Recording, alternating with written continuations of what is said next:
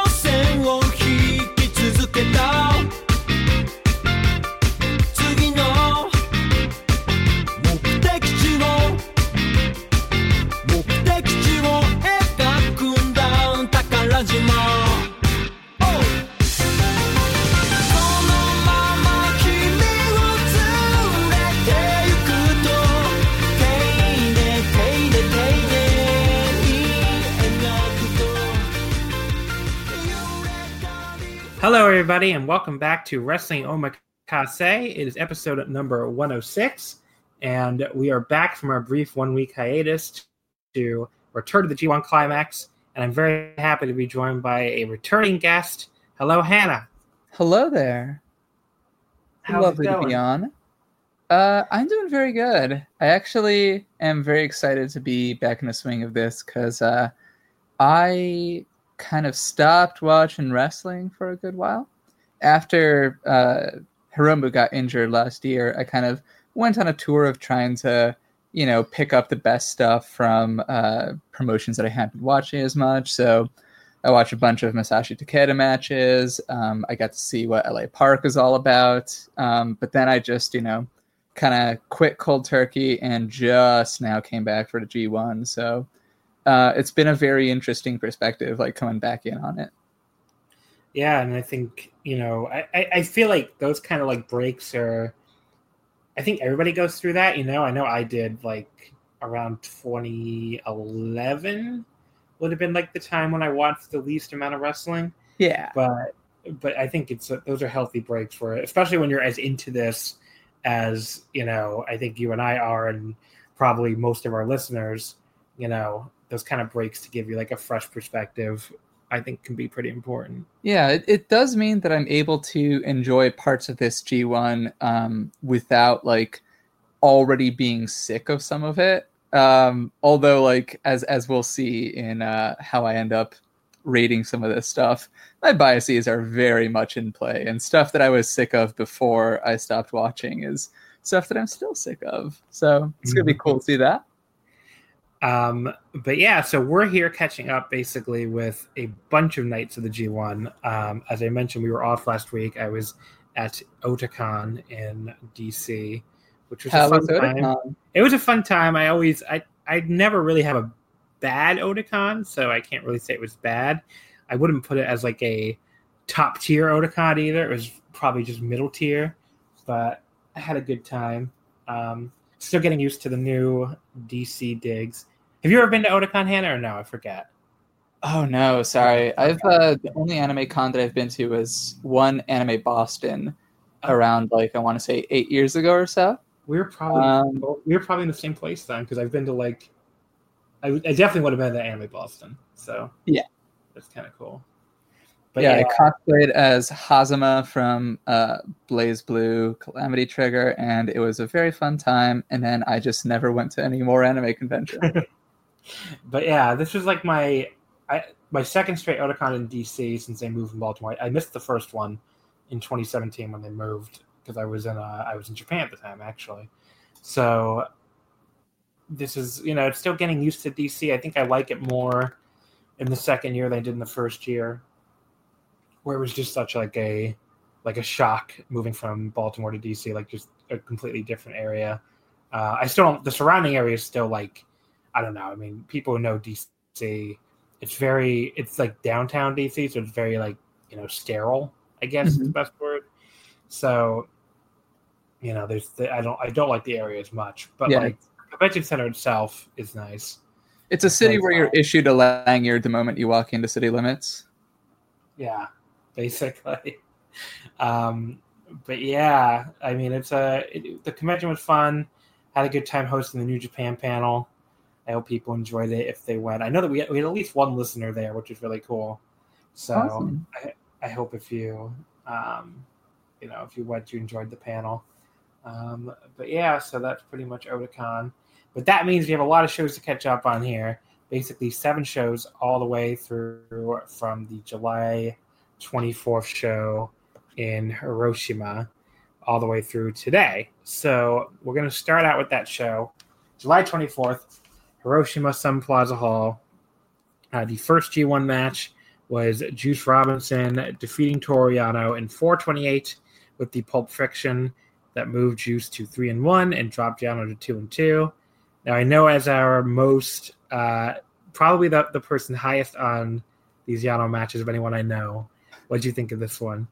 I don't think I'm actually the highest on you because uh, I when I recently uh, I think I was replying to a WrestleSplania tweet asking like, "Hey, I haven't had time to watch G1 stuff. You know, what are some good matches for me to catch up on?"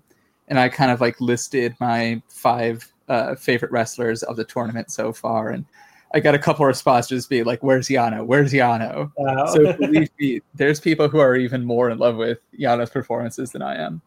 Um, but I did like this match. I thought that um, it was one of his strongest ones from the first half of the tournament or so. Um, I generally wasn't feeling Yano quite as much as I did last year, but I loved this uh, in large part because I think Juice plays really well off against Yano.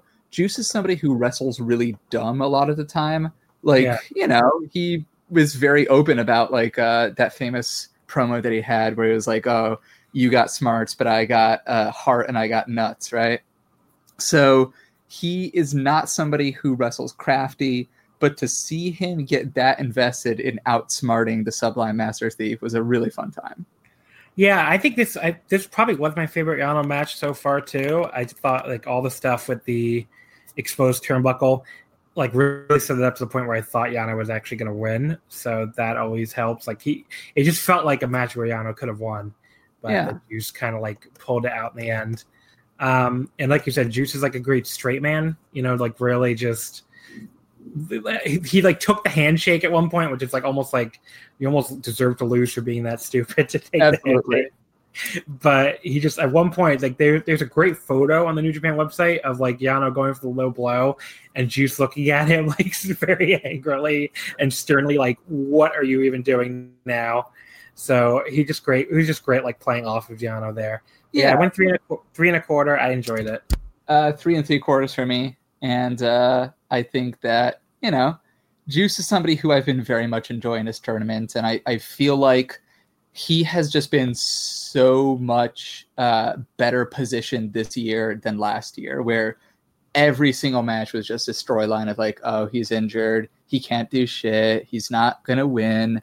Um, but here, they've actually allowed him to have like his own style and his own identity as a wrestler, not just as an injury. So I've been very much enjoying this year's Juice. Match number two, the uh, Taichi defeating Hiroki Goto in 12-11 with the Taichi style Gedo clutch. Uh, moves him to two and two and drops Goto to one and three at this point. This one I didn't really enjoy. Um, you know, I've I thought their matches last year were better than people gave it credit for, but like this was the one where I'm like, well, I can kind of understand where people are coming from. Um, I mean, look, I, I, I think people, a lot of people are going to blame any underwhelming match on Taichi because that's how people are with Taichi. But I really don't think Goto's had a great tournament, and this was another one where I was like, uh, I don't know what Goto's doing here. Yeah. I mean, there was a there was a long period where it felt like he was like barely selling for Taichi's control period, and then just like hit a very weak lariat at the end of it, which just made sure the entire thing came off super flat. Um, but yeah, I mean, like it picked up a little bit after that, but you know, he just like then Goto just kind of gets hit in the dick and pinned, which kind of sums up his G1. I think like holding his holding his crotch in pain on the on the ground. But yeah, I only went three stars on it. I thought there was some good action towards the end that sort of saved it, but I really can't imagine going above that. Yeah. So I'm 100% with you on this being more Goto's fault than Taichi's fault. Um, and in general, on Taichi having a better tournament and honestly being a better wrestler than Goto. Um, I think that I was really disappointed by this match. I was expecting this to be one of the Goto ones that I like because I think what turns me off from him so much at a time is that he has this persona where he's this very sort of like proud spirited warrior who's you know gonna hit you with these stiff strikes and have a lot of fighting spirit but um it always just feels like it's half effort unless he's against somebody who really pisses him off then he can be fantastic um but that didn't happen this match and i could have sworn that it was going to given that you know Taichi is such a weaselly little shit, but they really leaned more into the striker Taichi than the weaselly little shit Taichi in this match. And I don't think that was the best decision. If there's one thing I can fault Taichi for in the construction of this match, it is that. Um, because, like you said, Goto just wasn't selling for anything. He wasn't really reacting to much of anything. And just kind of felt autopilot. Whereas, you know, you can have such a fun and memorable match with somebody as unique and goofy of a character as Taichi. Yeah, I it agree. was two and a quarter for me, so even Oh, wow. lower than you. Yeah, I mean, it didn't even. It, it just didn't feel like it played into Taichi's strengths at all. It just felt like I don't know. Goto's wrestled a lot Yeah. of very samey, very samey matches in this tournament. I think so. yeah. Taichi can have Um, really good brawls, but this wasn't it. Yeah. Uh, the third match, John Moxley defeating Shingo Takagi in 1445 with the Texas Cloverleaf. It moved Moxley to 4 0, dropped Shingo to 2 and 2. Um, so I thought that the start of this was awesome, where in, up until there was like a weird like dive to the floor where I guess Shingo was supposed to catch him, but Moxley was like too short. You know, like he just didn't quite make it. But they Yeah. almost made up for that immediately with that like really sick Death Valley driver on the floor. So I can kind of overlook that, even though obviously I'm still going to take that as a flaw. Um, there was like the legwork stuff I thought was really good. Shingo is like an underrated seller, and I thought he really got to show it here. Um, and then this is like also where I really like realized that Moxley was like a Japanese tape guy. Like this is a guy who's watched a lot of mid '90s All Japan tapes because he did that like German no sell lariat spot exactly like he was doing like a Misawa cosplay. It was very just very amusing to watch and like I don't know. I think people had the wrong not the wrong idea about him, but I don't know if you told me like three years ago, you're like, was Dean Ambrose watching a lot of mid '90s All Japan? If I would have said, I don't know, maybe not, but Yeah. apparently, apparently he was because you can tell he's just enjoying getting to do all that stuff. Um, the only again the big flaw I took off the end for was you know there was a spot at the end where they called they basically called a spot right in the middle of the big finishing stretch and he Mhm. did it really obviously like he they didn't like grab a headlock or even like do it in the corner. He just kind of like leaned down and just called his spot which was really bad and just took me out of the, the finishing stretch completely. Um, but with all that i still had to give it four and a quarter because i thought it was a really awesome match. The legwork paid off with the cloverleaf finish. Yeah, um, but there were just enough big flaws that i could go higher, higher than four and a quarter. Absolutely. Yeah, I mean, I think that um, you're absolutely right about the the joy of discovering King's Road Moxley, and uh, I have been just completely surprised by him this tournament. me too yeah, in the matches like before the ones that we're covering, I was very much like, mm, yeah, maybe he kind of sucks. Maybe it's just that like I have still Shield nostalgia that was clouding me, but you know, it wasn't WWE that was like holding him back. But I think that when he plays to his strengths, he is as good as anyone in this tournament. He has some glaring weaknesses. He uh, can't punch, he can't dive, and he can't run. And those are like three of the basic things that you do in a wrestling match. So like yeah, I did take off, you know, some some points for that really bad looking dive which, you know, was his worst one of the tournament, but let's be honest, they all suck. But um, I love how much he's just willing to get into these like Kings Road type brawls. And also, like, I can't think of another New Japan match in uh, the last couple years where this type of limb work has really paid off as clearly and cohesively as it did here. Um, so much of the time, you just, you know, see people kind of marking off time for 10, 15 minutes with limb work. And then it's like, well, we want to have the same really hype finishing sequence that we have every time. So let's just kind of table that. Um, but this time it worked out really well, right? Because um, if I recall, didn't Shingo kick out of a Death Rider? Yeah, I believe the the he has like a he's like Naito where he has like a Death Rider and like a mini Death Rider, which is like yeah. the the leaping one. I think he kicked out the leaping one. Yeah, but I thought it was great for him to just say like, okay, well, instead of just hitting you with like the full Death Rider at that time, like I'm going to uh, have the legwork that I've been doing all match pay off, and it's such a basic structural thing, but New Japan just falls down on that hurdle so often, right? And you know, into service of really fun, really cool matches, but it's so cool to see something paid off in a way that it's so often ignored. Uh, it yeah. was three and three quarters for me. I think that I was a little more taken out of it by that really bad dive, but still a very fun match. I totally agree. Um, and I think like if it wasn't for that that, that spot call at the, at the end, I think I would have gone even higher. Yeah. But um, after that, we got Jeff Cobb and Jay White. Uh, Jay White defeated Cobb in 1550 with the Blade Runner. That got him his first one of the tournament at this point. So he's one and three, and Cobb fell to one and three. Um, I tried to be nice here. I went. I gave it three. In hindsight, mm. when I look back at when I look back at my notes, I'm not even sure why I gave it three stars. Yeah. Because I I don't know. I, I, guess I liked parts of it down the stretch after it was like very boring early, but then they got into that reversal like overkill, which has been one of Jay White's big problems here. And mm-hmm. Jeff Cobb at that point, like he just looked WWE babyface levels of stupid, like tossing Gedo back in the ring and like slowly stalking him for like an hour until Jay White attacked him from behind. So yeah, I, I, I was generous and gave it three stars, but I probably doesn't even deserve that. It wasn't very good. Yeah, it was a, a star and three quarters for me. Um, and yeah, I mean, these are both guys who are super matchup dependent. Um, Jay White has had a really amazing match or two this tournament, but left to his own devices, he has no idea how to structure a match.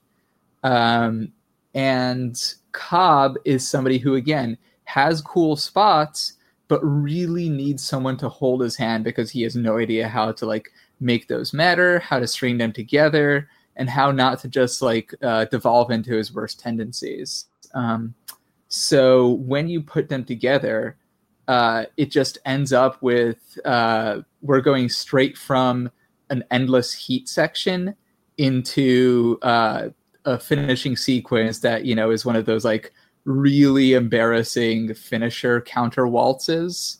Um, and that's just one of the worst combinations you can have. Yeah, I mean, it's just it's not it's not good. the best thing I can say is yeah. not good. Uh, but speaking of stuff that is good, the main oh, event, Tetsuya Naito defeating Tomohiro Ishii in 1858 with the Destino that moves Naito up to two and two, drops Ishii down to two and two. Um, this was fucking awesome. I mean, look, it's Naito and Ishii. I think it's pretty much. It's I don't know if they ever had a bad match. I was trying to think of this, like what's their what's the lowest they've ever rated one of their matches. I think I might have gone four and a quarter once. and that might be the the lowest. I mean, if they have a match that like is probably as important to me being like a solid New Japan fan, like that watches every show as anything, which is uh the never title match they had on the new I think new beginning.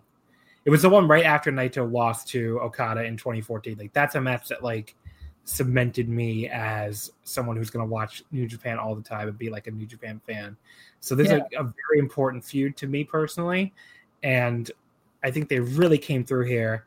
Um, you know, not to be clear, not that I haven't watched New Japan before that, but it was like a match that made me consider myself someone that's going to watch every single New Japan show.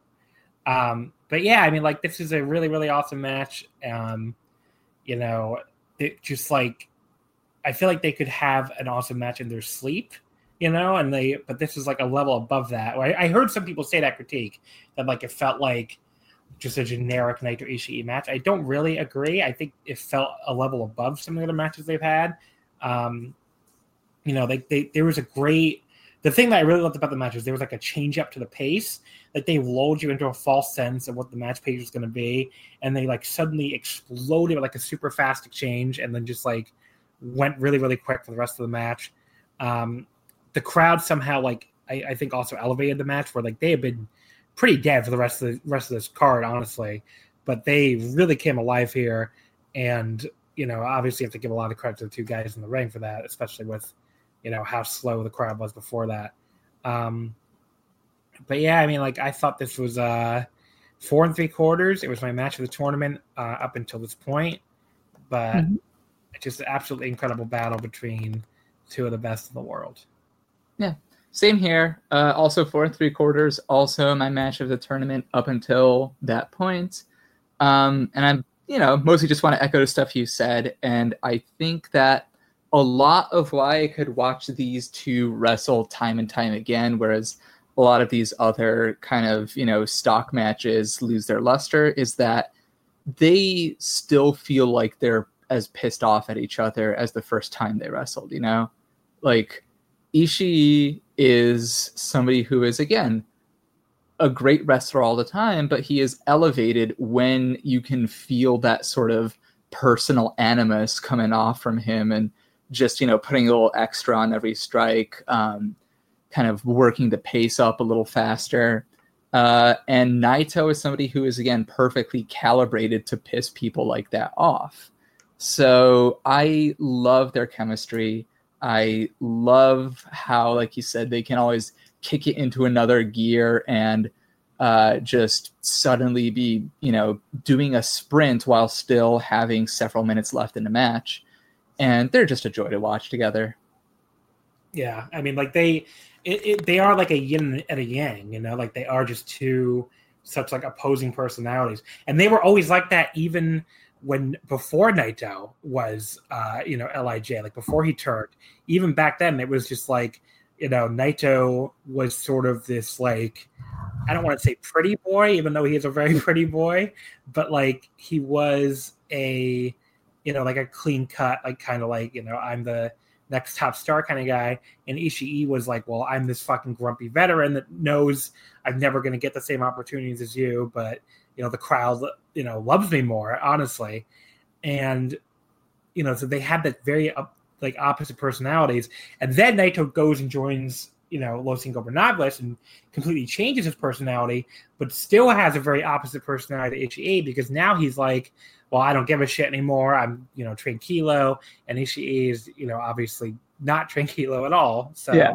you know it works. It, it, it's like the one Naito feud that I think works just as well as it did pre and post Lij. Whereas like the other feuds, you know, they have different dynamics to them. I think like try, they've really had a hard time finding the Naito Okada dynamic post Lij versus pre Lij. Like those, are two very different dynamics.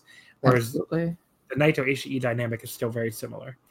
Yeah, and I love that sense of like that that personal story between the two, with you know Naito very much having a chip on his shoulder regarding you know how he was treated when he was in the main event, and Ishii just getting even more pissed off at him in the sense of like, oh, I'm sorry, you didn't have a good crowd reception when you got all these main event opportunities.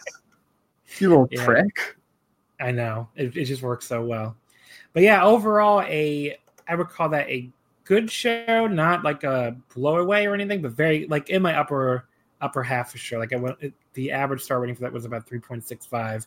Uh, the the main event being so good and Cobb uh, not Cobb, I'm sorry, Moxley yeah. and Shingo being really good as well. Both kind of elevate that show, even though the other three matches really weren't anything special. Uh, John, as a fellow stats dork, I hate to betray you here. I have not calculated the average star ratings for each night.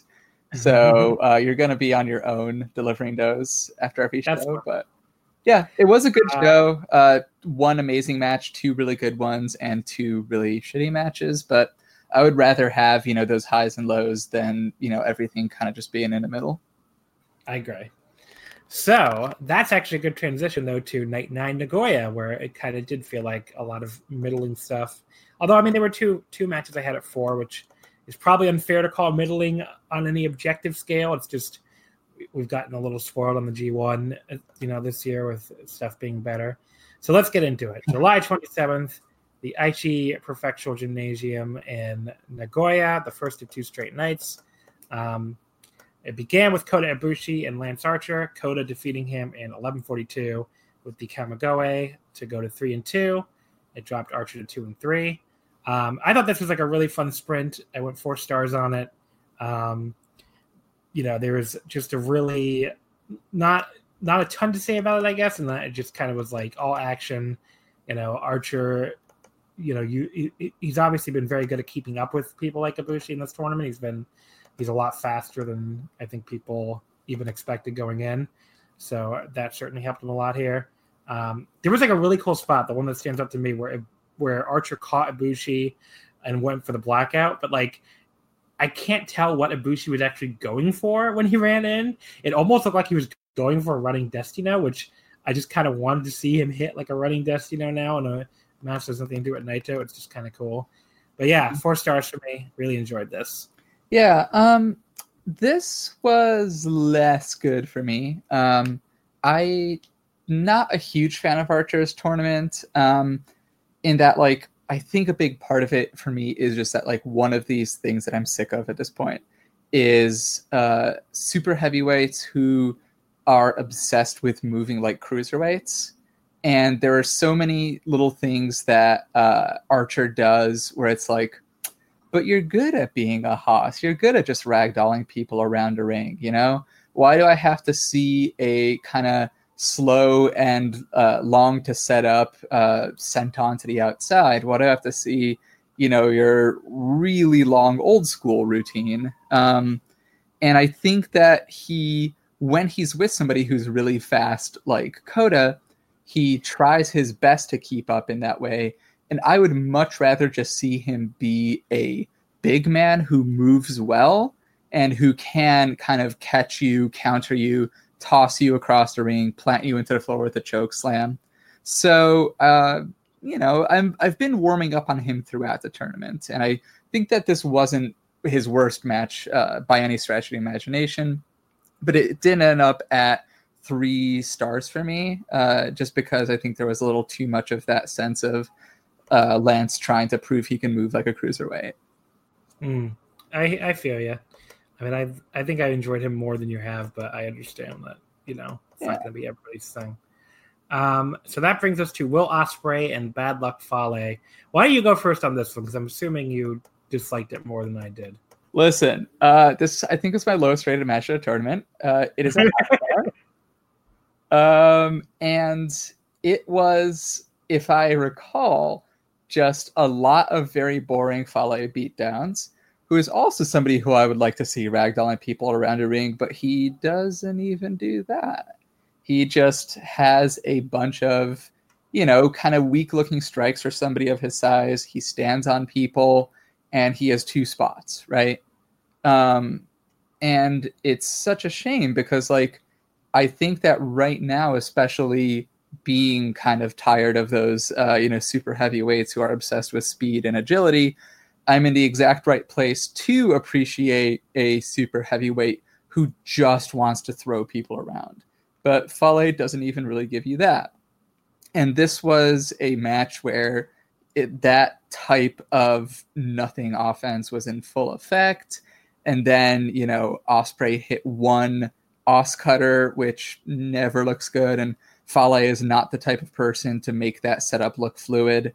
Um, and then uh, I don't remember how it finished, unfortunately. So let me go, through that because the finish was like one of my favorite things about it, and sort of like saved. Oh, was this the one where he got uh, where it got thrown out? So Ospreay won a 908 with a DQ. It moved him to two and three and dropped five to one and four. I like this better than the New Japan Cup match in some ways. Um, I just thought it was going a little bit better before the interference, like kind of grounded to a halt. And I was getting so mad when, Chase like pulled the ref out. I'm like, this has to be a DQ. Like, what are you even doing at this point? And Red Shoes runs out. He counts two, and then he flips off Fale and DQs him, which was a great finish. And I, I elevated. I gave it two and a half stars, mostly because the finish was like just so satisfying after all this Fale interference crap. But um, yeah, I mean, it, it definitely wasn't good, but mm-hmm. it, wasn't quite as bad as I was expecting, I guess. Yeah, I mean, I, I think that me leaving, uh, watching New Japan a little after the end of last G1 and then just coming back at this G1 definitely plays into how much I was sick of this in terms of, you know, uh, I'm still living in the shadow right now of those uh, really bad Bullet Club OG matches from 2018 where, uh, you know, Tama and Fale would get DQ'd every match with just the same boring shtick. So yeah. seeing another like DQ finish like that, even if there was that level of catharsis to it, uh, just did not do anything for me. Yeah, I, I think this was the first DQ finish so far. It so, was, yeah. So that helped probably, but like, yeah, I can totally see why watching the two G ones back to back that wouldn't help. uh, e- Evil and Zack. Evil went up to three and two with a win here in 16 minutes with the Evil. It dropped Zack to one and four, which is a little surprising.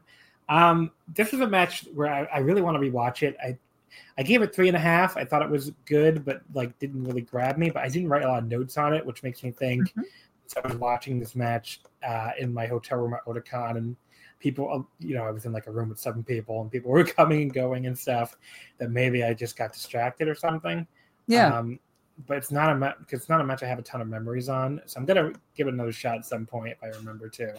Um, I remember liking it and just thinking it was, you know, just not didn't quite get to that next level for me. I liked it. I think that um, Zack and uh, Evil have pretty good chemistry, uh, especially because two of the modes that Zack excels at are these kind of elaborate counter dances and uh, getting turned inside out uh, by a bigger guy. And Evil, as it happens, loves to do both of those. He loves to lay people out with lariats and he loves to do these very kind of like you know Sursa 2013 finisher counter exchanges. So i think that they're a very good match. Um, i thought that they brought a lot of that fun big guy little guy contrast to it. And um, i really enjoyed the the finishing sequence in this sort of you know like silly kind of uh, over elaborate um, way but uh, I think there's very much a place for that, and I think that these two are uh, among the better people at delivering that type of uh, goofy spectacle. And then the semifinal. oh, go ahead. Yeah, it was uh, three and three quarters for me. Okay, so we're pretty close actually. I heard a lot of people said it was you know had a lot higher than I did, so I was like, well, maybe I need to go back and rewatch it. I do think Evil has had a really good tournament, which we'll we'll talk a little bit about too with some other matches coming up. Uh, Tanahashi defeated Sanada in 1807 with the high fly flow. A little bit surprising here because it dropped Sanada one and four, which is two points, while Tanahashi was three and two at six. Um, this is a weird one. I, I I didn't hate it. I saw some people really hated it. I thought it was a. I really liked the middle, the middle of the match, and then I thought they hit a really rough patch with the skull end reversals looking awkward and bad as they sometimes do. Um, you know, I, I, you know some people, Sanada haters would say they always do, but I would say, you know, more than usual. Um, but I still they finished really strong. You know, I really liked the end of the match, so I put it up to three and three quarters. I can't justify going four, but I definitely didn't hate it or anything the way I saw some other people. Yeah. Um, I think I'm a little closer to being one of those haters. Um, and this is a type of match where they it felt like they were determined to go long without necessarily having any sense of we know everything that is going to fill out that time, right? So it lasted 18 minutes, which certainly isn't the longest match in this tournament, but it did feel like there were a lot of pretty dead sequences of either, you know, uh, Sanada having skull end half in or some, you know, pretty slow mat work. And I think that this is, if you're somebody who really hates Sanada, um, then this is absolutely the sort of match that you point to to say that like he is not exciting. He doesn't have a great sense of how to lift the crowd into things. Um, but you know, it wasn't horrible. I didn't think. Uh, I think it was, let's see, three and a quarter for me. Yeah, so we're not even that far apart, but no. uh, pretty good, pretty good match. I just think it could have. I, I, was expecting better. I think they have, they, they had a better match in the New Japan Cup, and they probably have a better match in them. Uh, main event: two undefeated wrestlers entering here. Okada stays undefeated, beats Kenta in 26-53 at the Rainmaker to go to five and zero, oh, while Kenta loses here to go to four and one. Um, this was really good. I think there were parts that I found very boring. So that I have to say that first of all. Uh, parts I didn't really love, but in the last like 15 minutes, I thought it got really good, and Kenta really brought the physicality. Um, you know, especially with like the the double stop to the like to a draped Okada on the floor. That was like a really really cool spot. The kicks in general just it, it reminded me almost like echoes of Okada Shibata. Obviously, nowhere near as good, but you know mm-hmm. that same kind of. I just don't think Okada's had like an opponent or a rival that brings the physicality the way Kenta did here. Um, I I do think they have a better match in them someday. I think you know Kenta's still kind of working out how to be effective in the New Japan style, and I think they probably do have a better match in them. But I still went four stars flat in this. I still liked it a lot, but I think they probably will have a better match someday. Yeah, I think I liked it uh, just a hair less. I went three and three quarters. Um, and I did feel at times like it was the type of match that deserved over four. Um, but I think that when you have a 27 minute match like that, then there better be a very good reason for it. And I think that a lot of Okada's longer matches are ones where he just kind of disappears into the match for long stretches and lets his opponent do their thing um, which can be fun. It's always good as like a showcase. I was actually watching this with somebody who, um, you know, is pretty new to wrestling, had only seen a small handful of matches before, and she was immediately sold on Kenta as a, uh, you know, as a real killer, as a total badass.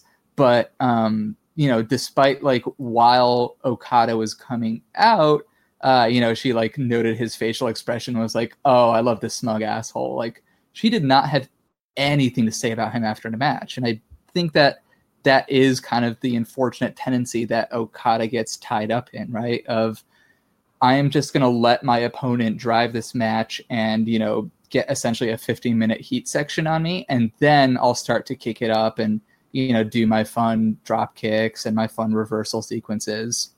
So I think that if they had to work something tighter, then they could easily have a very good match. But it felt like it was missing that uh, extra spark for me.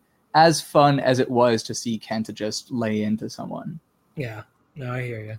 So overall, a decent show, not one that's going to be in the top tier or anything. I had an average rating of 3.55 on this on this show, which you know will be towards the towards the bottom, I believe. I'm going to do the whole ranking at the end, so we'll know be able to give the entire ranking. But you know, I think any any show we have two four star matches isn't isn't bad or anything. It just compared to other G1 nights isn't as good. So that then brings us to the B block show uh, from Nagoya, night number 10, which, you know, was kind of another show that was a very hit or miss show, as we'll go into here. This took place on July 28th on Sunday. Um, it opened up. First of all, I should say I was I was spoiled on the main event. I didn't stay away from the results uh, while I was at Otakon that day, and I didn't I didn't watch the show until my train ride home, which was interesting to to know what was going to happen in the main event because obviously it was a big stunner to everybody, and uh, you know it kind of looks like things are playing out in a certain way now, and I guess we'll get into that when we talk about the the G1 as a whole at the end and you know the, the coming week but yeah, at the time, obviously, the result here was a big stunner, and you know, I think, in uh, obviously, very much surprised people. Uh, the show opened up with Hiroki Goto defeating Toru Yano in 142 with a Goto style roll up. I actually love that Goto roll up that he does the the cross legs. Uh, oh, yeah. Moved Goto to two and three and dropped Yano to two and three. Uh, yeah, this is really fun. I I mean, look, they do these matches every year where they they they're really really short. And one of my favorite parts of it was the crowd just like laughing at the match time at the end. Uh, but I went two and a half. I probably could have gone higher, but yeah. I can't see going that much higher in a match that doesn't go two minutes. But it was fun. I enjoyed the minute and 42 seconds that it lasted. Go like Yano encouraging Goto to do a uh, a chaos chant and then just, just pull the shirt over his head and try to pin him. That was just awesome. Yeah, I I thought that um, Goto as a straight man who really has Yano's number is one of the best uses for him in this tournament.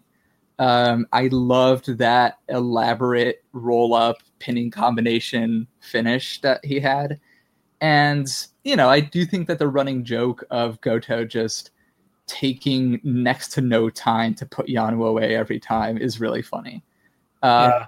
And, you know, I I think that we're both of a same mind of like what the contents of this match actually are. I think I just am more inclined to give a higher star rating, three and a half in this case, to an effort that is really short, is really simple, but that left a really big smile on my face. And then the next match was Tomohiro Ishii defeating Juice Robinson in 1754 with the vertical drop brainbuster. Ishii went to three and two, and Juice dropped to three and two. Um, this one was awesome. I it took a little bit to go, to really grab me on a higher level. I wasn't feeling it early, but once it got going, I thought it was absolutely incredible. Um, you know, it had maybe my favorite counter of the entire year, which is when Ishii countered the pulp friction into the into that tiger suplex, which is it's one of those counters that's like made even more impressive by the fact that like when the fuck does Tomohiro Ishii ever do tiger suplexes? You know, so yeah. it's just like feels so natural when he just like catches them and like hooks those arms and hits it. It was just such a great counter. Uh, but yeah, I th- thought it was like an incredible match. Four and a half stars.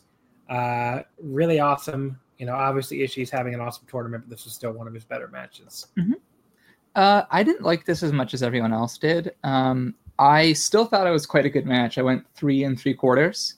Um, so super enjoyed it, but I was actually surprised to hear you say that you um, thought it took a little while to go in because I thought that opening, where it was just a series of very fast, very fired up strike exchanges, was the best part of the match. I thought that after they kind of wound out of steam from that section, it um, kind of went down a notch into what was still a very good match, but that felt in a way like it could be anybody's match. Um, and I love how uh, Juice has really taken up that mantle of one of these like very fast, aggressive brawlers uh, during this tournament. So, like for example, uh, his match with Shingo is one of my favorites of the whole tournament. So to see them kind of move away from that a little into you know this more standard territory of okay, well let's put you up on the top rope and set you up for a superplex. Um, that's still very fun, but it did feel a little more anonymous as it wore on. So uh, still a very good match. Uh, I don't really have you know much actual deep criticism of it, but I was hoping for a little more, and I think that if they play into just more of that, you know, never open weight style, if we want to call it that, and just uh, have it be like a very sort of intense strike off, then I think both of them are super well suited to bring that to life. Next match was Jeff Cobb beating Taichi in 12:30 with the Tour of the Islands that moved Cobb to two and three and dropped Taichi to two and three. Uh, this was one where again I saw like a consensus that this was like not a very good match, which uh, I very much disagreed with. I wasn't sure where that came from. I thought it was probably the second best Cobb match behind the Ishii match.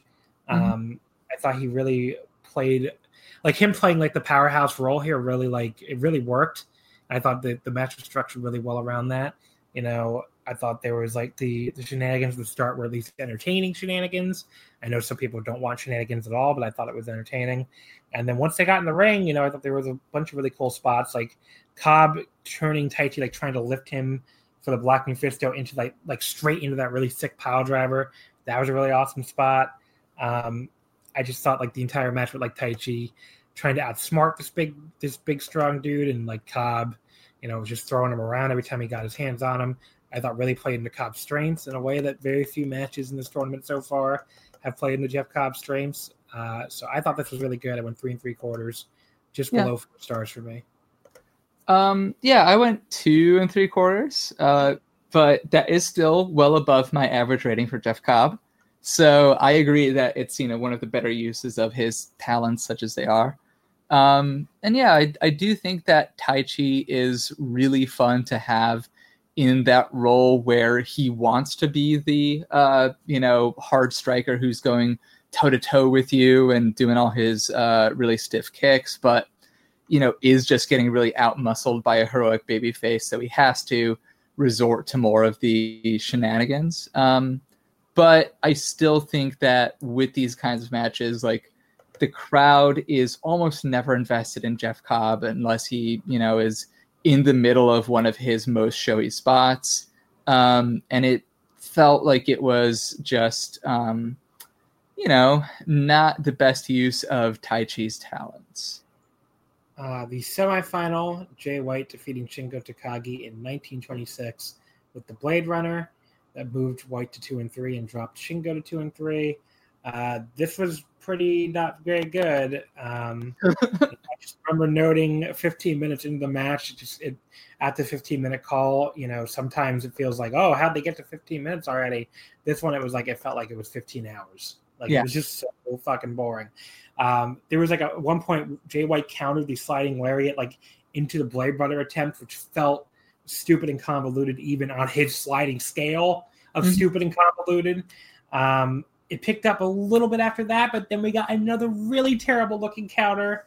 Uh, the Blade Runner into the Last of Dragon. It was so bad. Jay White has to stop these fucking counters. He's like out of control in this tournament. Um, I don't know. It was like I went two and a quarter, bored me to tears, uh, and then even the parts that started feeling good and started feeling really good even were marred by like these really terrible Blade Runner reversal spots that like Jay.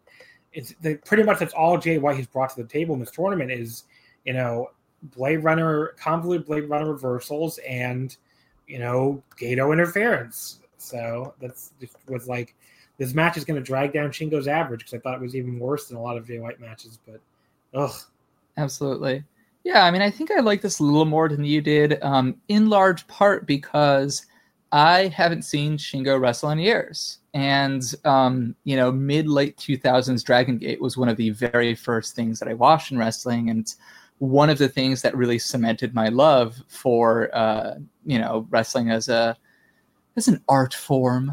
But uh, I am still going to like pop for any of Shingo's offense at this point. So it was two and three quarters for me. But I absolutely agree with your criticisms of Jay White. And I think this was the match where a lot of why I've been disliking his tournament so much really clicked for me uh, despite loving his character work still. I think that he does a great job at, you know, being this I think I'm the total mastermind and I am going to get my shit kicked in because I'm not as clever and ruthless and evil as I think I am. Um, but the way that I put it on Twitter was uh, I empathize a lot with Jay White because when I was a backyarder, I also had a million dumb fucking creator wrestler moves that didn't add up to any kind of recognizable style. that's that's where Jay is, right? Like he needs so desperately to get his shit in. And if you are this like very canny, crafty, kind of, you know, cowardly heel who relies on, you know, outsmarting people and using dirty tactics, then why do you have a snap uh, flatliner into a deadlift German suplex? Why do you have a series of rolling half and half suplexes that end with one into the turnbuckle? Why do you have all these really kind of elaborate, uh, cool indie guy spots when what you're using them for most of the time is to continue to drag out a really long heat section? So, like I said, he has no idea how to structure a match, and um, that really does end up manifesting a lot of the time in him just being in control for the majority of a match as a heel, but not having any sense of what to do with that besides just, well, I'm gonna do another move to you. uh, yeah, I am grateful to this match for crystallizing very clearly why I am not feeling Jay White at all. But other than that, it wasn't very good.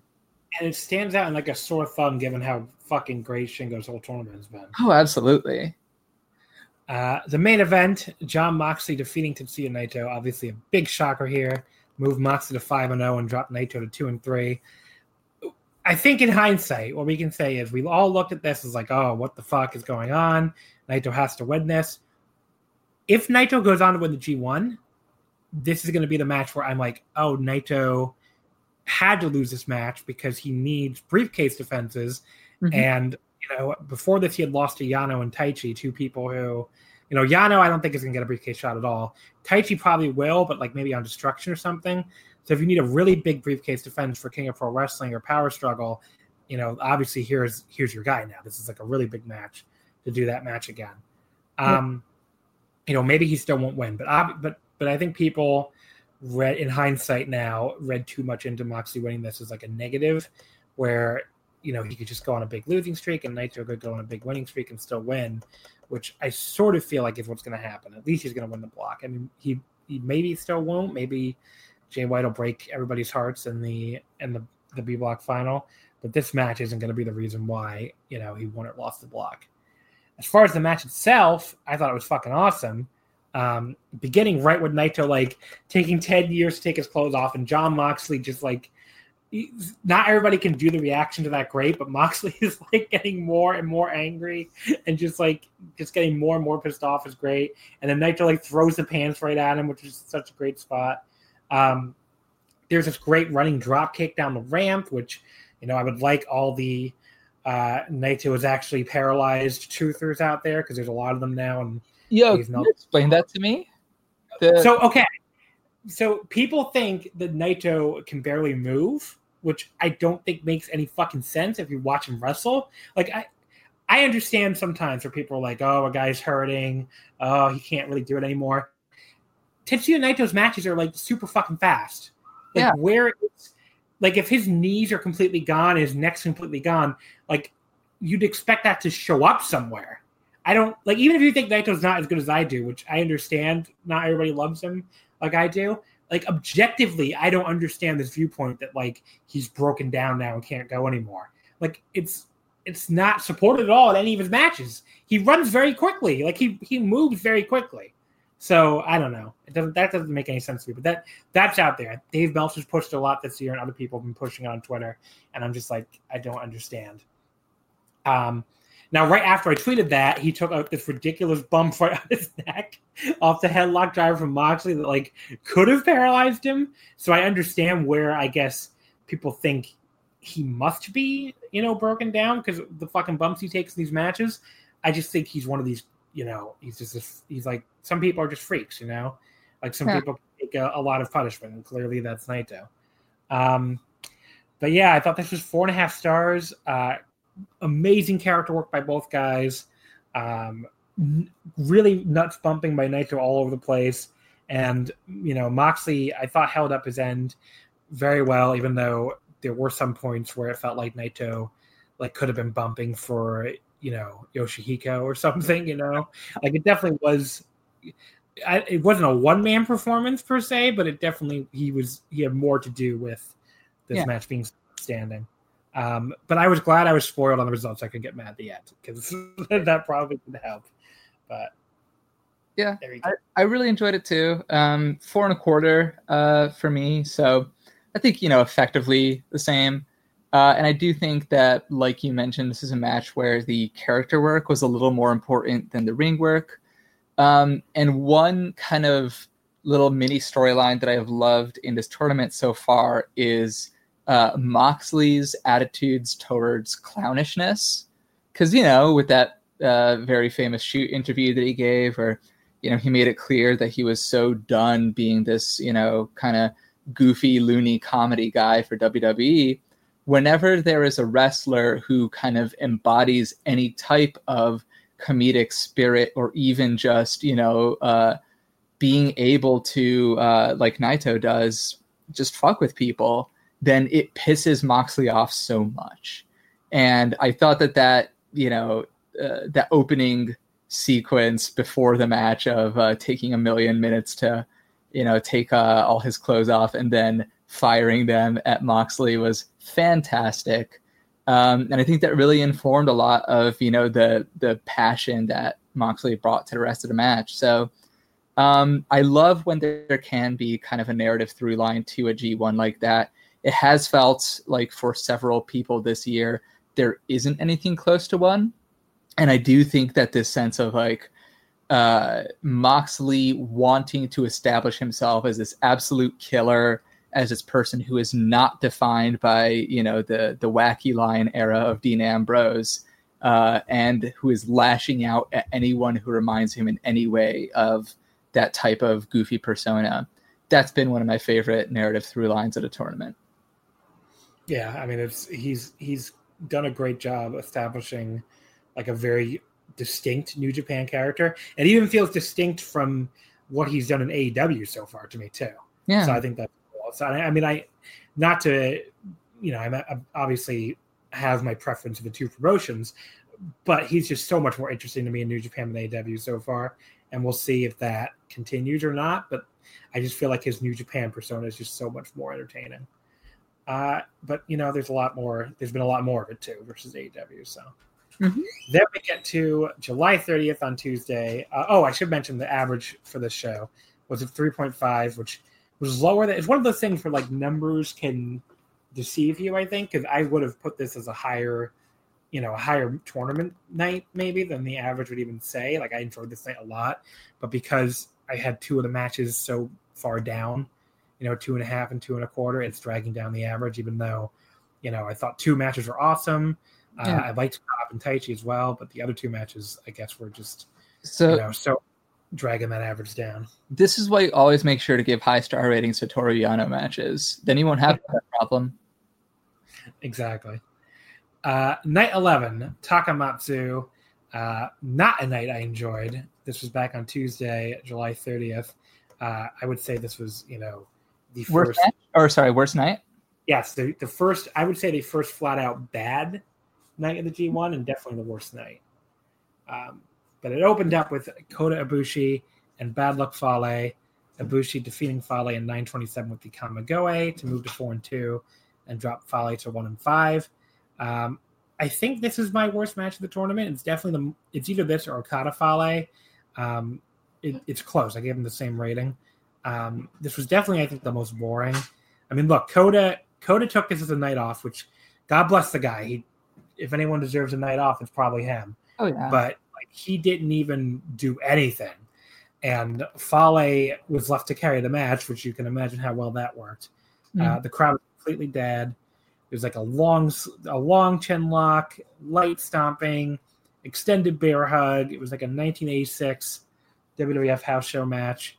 Um, and then, you know, just when I thought it couldn't get any worse, there was a spot where Kota Ibushi got stuck basically got distracted for seemingly hours staring at Chase Owens in the corner so Fale could do like a weak charge.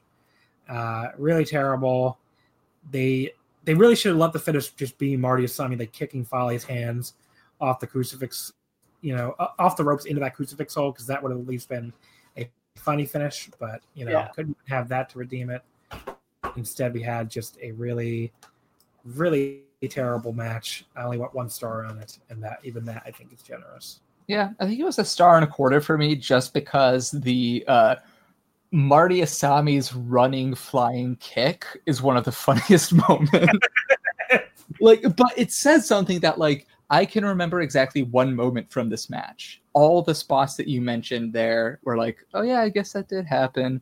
But the one that I could tell you about was Marty Asami doing his flying push kick and um, yeah, that kind of is representative of where the where this match ended up. It was a star and a quarter for me. Um, not good at all, but like you said, you know, God bless Kota. If anybody deserves to take a night off, then it is him. And um, using Fale as your night off rather than trying to, you know, wring a good match from him somehow, that's probably your best bet. I think only one person has gotten a good match out of him all tournament. Um, and uh, you're not likely to join that club. Then we had Zack Sabre Jr. and Will Ospreay, with Zack beating Ospreay in 2002 with his wacky submission with a long name I'm not going to read. Uh, moved into two and four with four points and dropped Ospreay to two and four. Um, okay, so this was one of those matches where it really felt like I was watching a different match than everybody else. Mhm. Um, you know, I got universal acclaim for the most part, where you know I saw people go as high as like four and a half. I just don't understand it at all. Um, I just didn't care for this match at all. Began with that like two choreographed like mat wrestling sequences that Zack used to do a lot in New Japan when he first came. I feel like he's gotten away from it, you know, in recent in recent like months in the past like year or so, for the most part, which is good because this stuff really annoys me. Um, and then we settled into like a really boring period that I, I don't really understand how people enjoyed this part of the match. But like it felt like Zack was occasionally working on his neck, which makes sense since Ospreay has like a neck injury, but also featured like a lot of boring downtime with with Zack just like standing there, like for you know like full seconds, just like standing there and doing nothing. I'm just like, what was entertaining about this? Um, you know, I just kept waiting for us to pick up and get good, but we got past the 10 minute mark without any real signs of it. Just like all those New Japan matches people say are, you know, have a boring 10 minutes out of 30. Like this had a really boring 10 minutes out of 20, which is half a fucking match, you know? Yeah. it's even worse. Um, you know, there was finally some nice striking by Zack, which then kind of devolved into like a really silly looking strike exchange where nothing looked like it landed. Um, the only cool spot the entire match probably was Zack turning the OsCutter into a choke. Um, but yeah, I don't know. Like they finally got the crowd to wake up and make some noise after they slept through most of it. So I guess I give them credit for that. But like maybe a minute after I finally found it interesting, um, Zack won. So I don't know. I mean, I went two and three quarters, which I feel like is even generous given what I just said. Um, but a lot of the people thought it was way better. So you know, I have to accept that I was the outlier in this one. I just I just don't get it. I just didn't enjoy the match at all. And it's not like I haven't gone given high marks to other matches of both guys in this tournament. But I mean, I think Zack's had a pretty disappointing tournament, but Ospreay had a pretty good one overall. I just didn't think this was one of them. Yeah, um, I thought that it was a little better than you did. I went three and a quarter on it, and I think that largely comes down to um, I have more of a tolerance and honestly more of a preference for that kind of like very uh, elaborate mat work. Um, I just think it's fun to see people like you know twist and flip around a whole bunch in a way that's a little more grounded than some of the you know Ospreay high spots. Um, but other than that, yeah, I had no idea what they were going for with that extended middle sequence. Um, I think that there is this real sense on Ospreay's part in this tournament of wanting to come across as a more mature wrestler. And so much of the time, he unfortunately interprets that as I'm just going to have these really long selling sections where nothing much happens, um, which is a shame because, like, we all know that he can do really fun high spots. And if he's got the right partner, then they can bounce off each other really well. But for him to confuse maturity with let's pad this match out for 10 minutes longer than it needs to go is very disappointing. Yeah, I agree. Uh, next match Okada beating Lance Archer in 14 15 with the Rainmaker moves him to 6 now oh and drops Archer to 2 and 4 kind of thought there was a chance of the upset here. I thought maybe Archer could win and do a title match for the American tour at the end of September, but you know, fighting Spirit Page. But obviously they disagreed and they decided to keep Okada undefeated for this amount of match. Um, okay, here's what I will say about this one. I thought it was good. I went three and a half. I thought it could have been great if they had a few spots cleaner and had a better crowd. Uh, there were like a couple spots that I thought looked really awkward. I mean, that backslide into the short arm rainmaker Okada does, it looks really awkward on a good day, and here it looked even worse because he like he had the wrong arm at first, so like they had to like stop right in the middle of it and looked so fucking bad. Uh, I mean, I would honestly tell him to just retire that spot if he could because it never looks great. Um, you know, the best it ever looked was probably the first time he did it against Sanada in the New Japan Cup final, but most of the time it looks really bad. So, and here it looked even worse because they pretty much botched it. Um, but there was like a really cool spot where Archer, I want to say on the good side of things, where Archer countered a Rainmaker just into his own short arm lariat, which logically that should probably happen a lot more often. I mean, it seems like a really obvious counter for the Rainmaker, but it just never, you know, it's happened twice now in this G1, but it seems like it very rarely happens otherwise. Yeah. Um, yeah, three and a half. I went on this. It was good. Just never quite got to great for me. Yeah, I went to uh, two and a half on this um, because I think that it really played into their both of their worst instincts. And one thing about Okada that kind of uh, grinds my gears a little bit at this stage of his career is how much he prioritizes having these like big elaborate spots and he can make them work so less often than he attempts them uh, so like you said the you know backslide into a uh, short arm rainmaker uh, it's not a good spot it's certainly not a good spot to attempt with somebody whose frame is probably a little too big and difficult for you to manage into that type of uh, very precise sequence. Um, and I actually, you know, like I've been typically pretty hard on Lance Archer throughout this series, but I would actually lay a little bit more of the blame uh, for why I didn't like this match on Okada's feet. Uh, then the semifinal, Sanada beating Kenta in 16-10 with the rounding body press. Like that's a moonsault. Why do they call it that? to go to two and four. Well, I think that's called it before. Um, uh, because it's it's a moonsault after uh, Muto, right?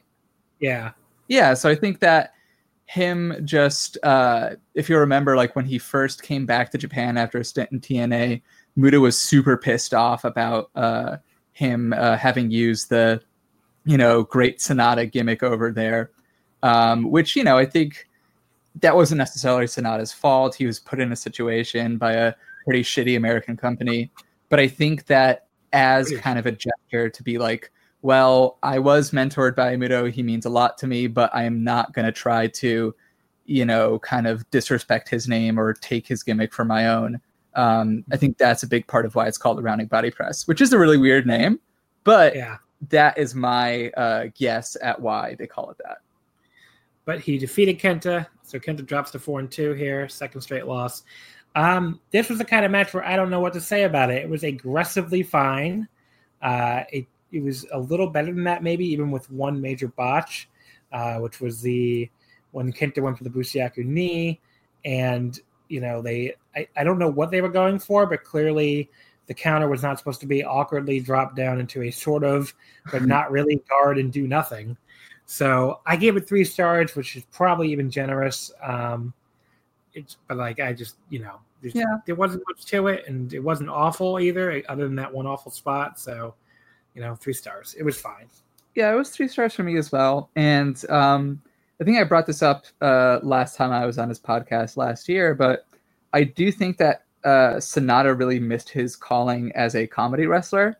Um, and I think this is one of the best matches to illustrate that unfortunate truth with you know, he doesn't really bring a whole lot to the table against somebody whose whole persona is being a hard nosed striker like Kenta. Um, he doesn't do good strike exchanges. He's not fast enough to really do a sort of fast guy, slow guy dichotomy. Um, and it's just kind of there, unfortunately. Yeah. Then the main event, which saved the show from being a complete disaster, Tanahashi defeating Evil in 2302 with the high fly, high fly flow, uh, moves him to four and two, eight points, drops Evil to three and three.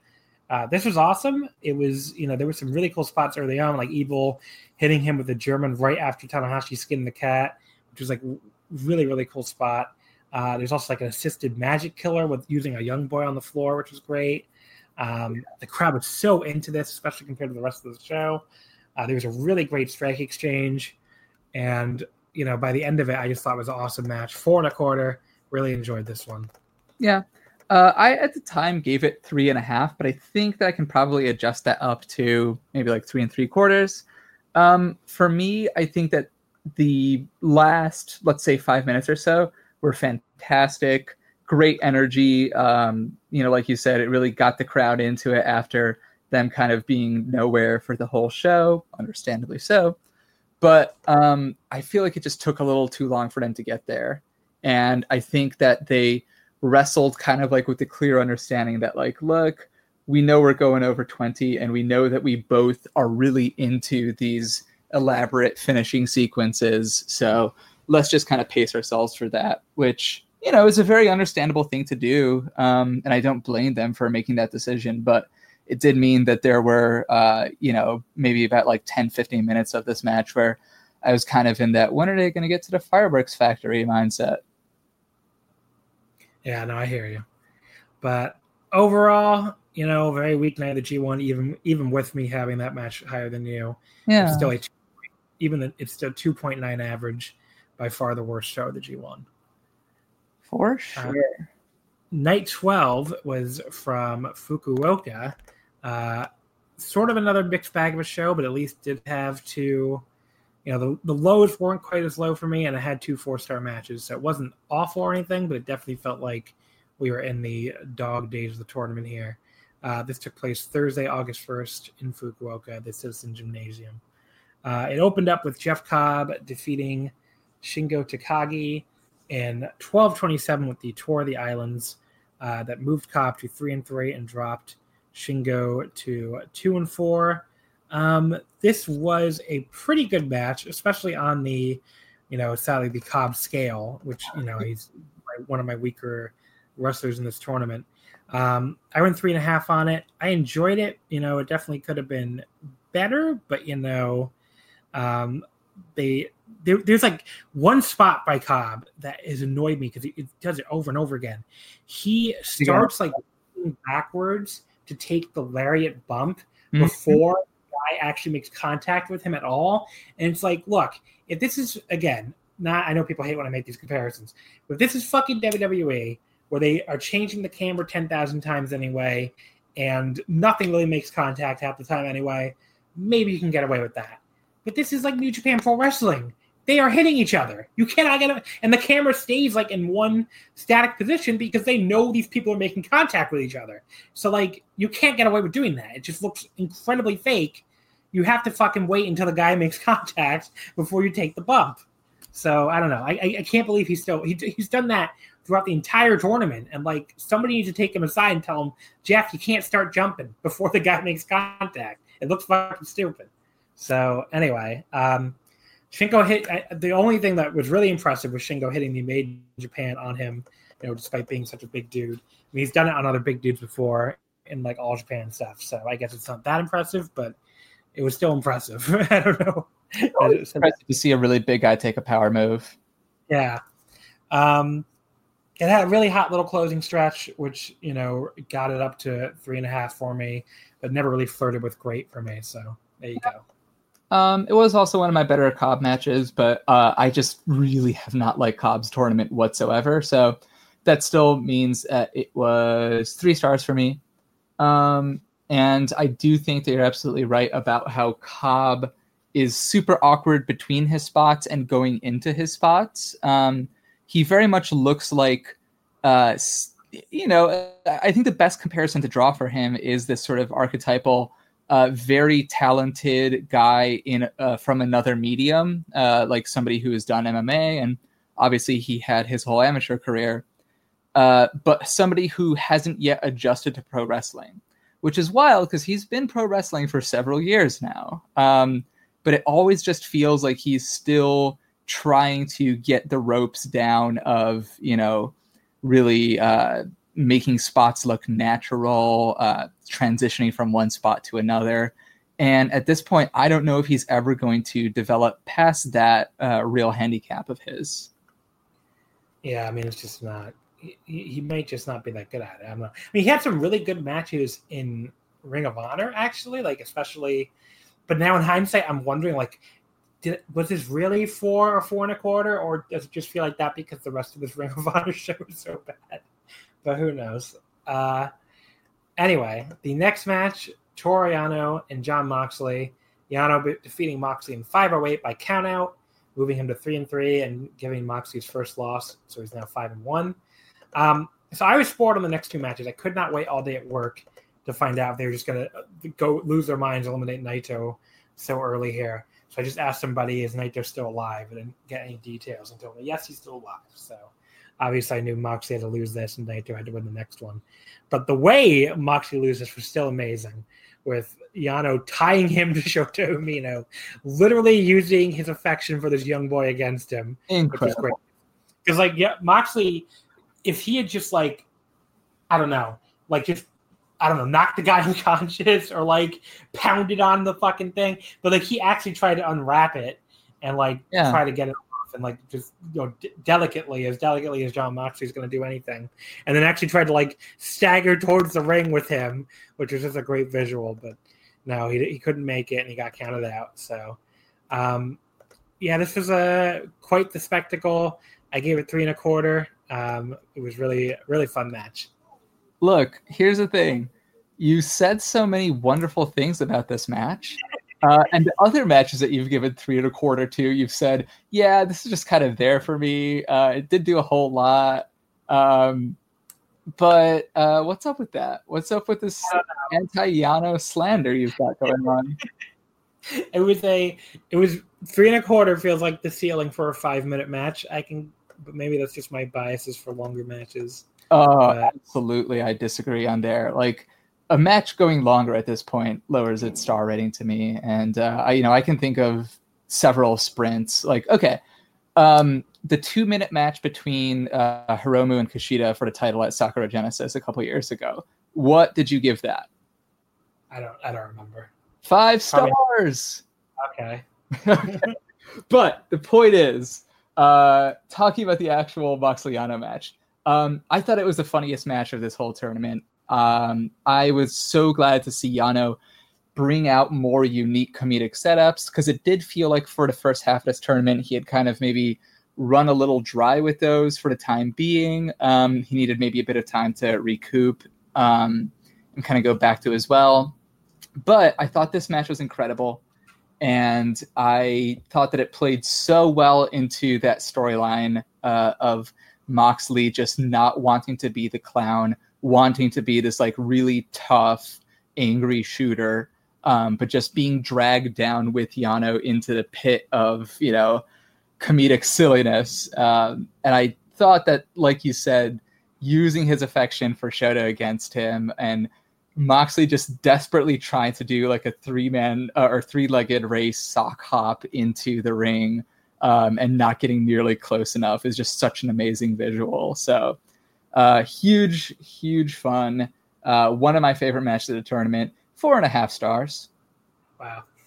well, I can't I can't fault you for your I guess your more uh honest star rating. I don't know. I just can't like I try to be like you know, three and a quarter here can be a success, three and yeah. a quarter here failure, and three and a quarter here to me was a success, but yeah, just kept just feel like it has a ceiling on it. It's really simple. When a match makes me really happy, it gets a really high star rating. That's all. Okay. Up next, Tetsuya Naito defeated Juice Robinson in 1347 with the Destino. Uh, this was a hard one to rate for me because on one hand, um, like I thought the character stuff was amazing. I mean, oh, Juice yeah. Juice had all of his many T-shirts when he was doing the long stripping, and Naito starting to get annoyed finally.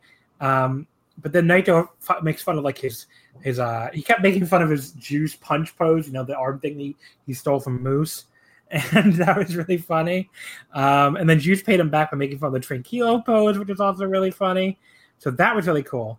Unfortunately, the match had a couple major botches. Um, you know, there was like a spinning DDT on the floor that was really botched. Um, yeah, they kind of made up for that with like some really cool drop kicks. Then there was like another awkward spot where they fell off the top rope too early and had to just kind of awkwardly get back up there. Um, but then after that, there was like, you know, the really this really cool front, like uh front flip DDT thing from Naito that he doesn't I've never really seen him do before. Um but yeah, I don't know. I went four stars flat. I thought that was about that was like the highest it could I could go given the major botches and some of the other awkwardness to it. But like this was like as good of a match with gigantic flaws as you could have. I think. I feel you. Um, I went a little higher on it. I went four and a quarter, and I think a big part of the reason that the botches uh, sat a little better with me. First off, um, just full disclosure, there's no use dancing around this because I really like Tetsuya Naito, and I'm inclined to give his matches good star ratings. Yeah, but, I think everybody thought about me too.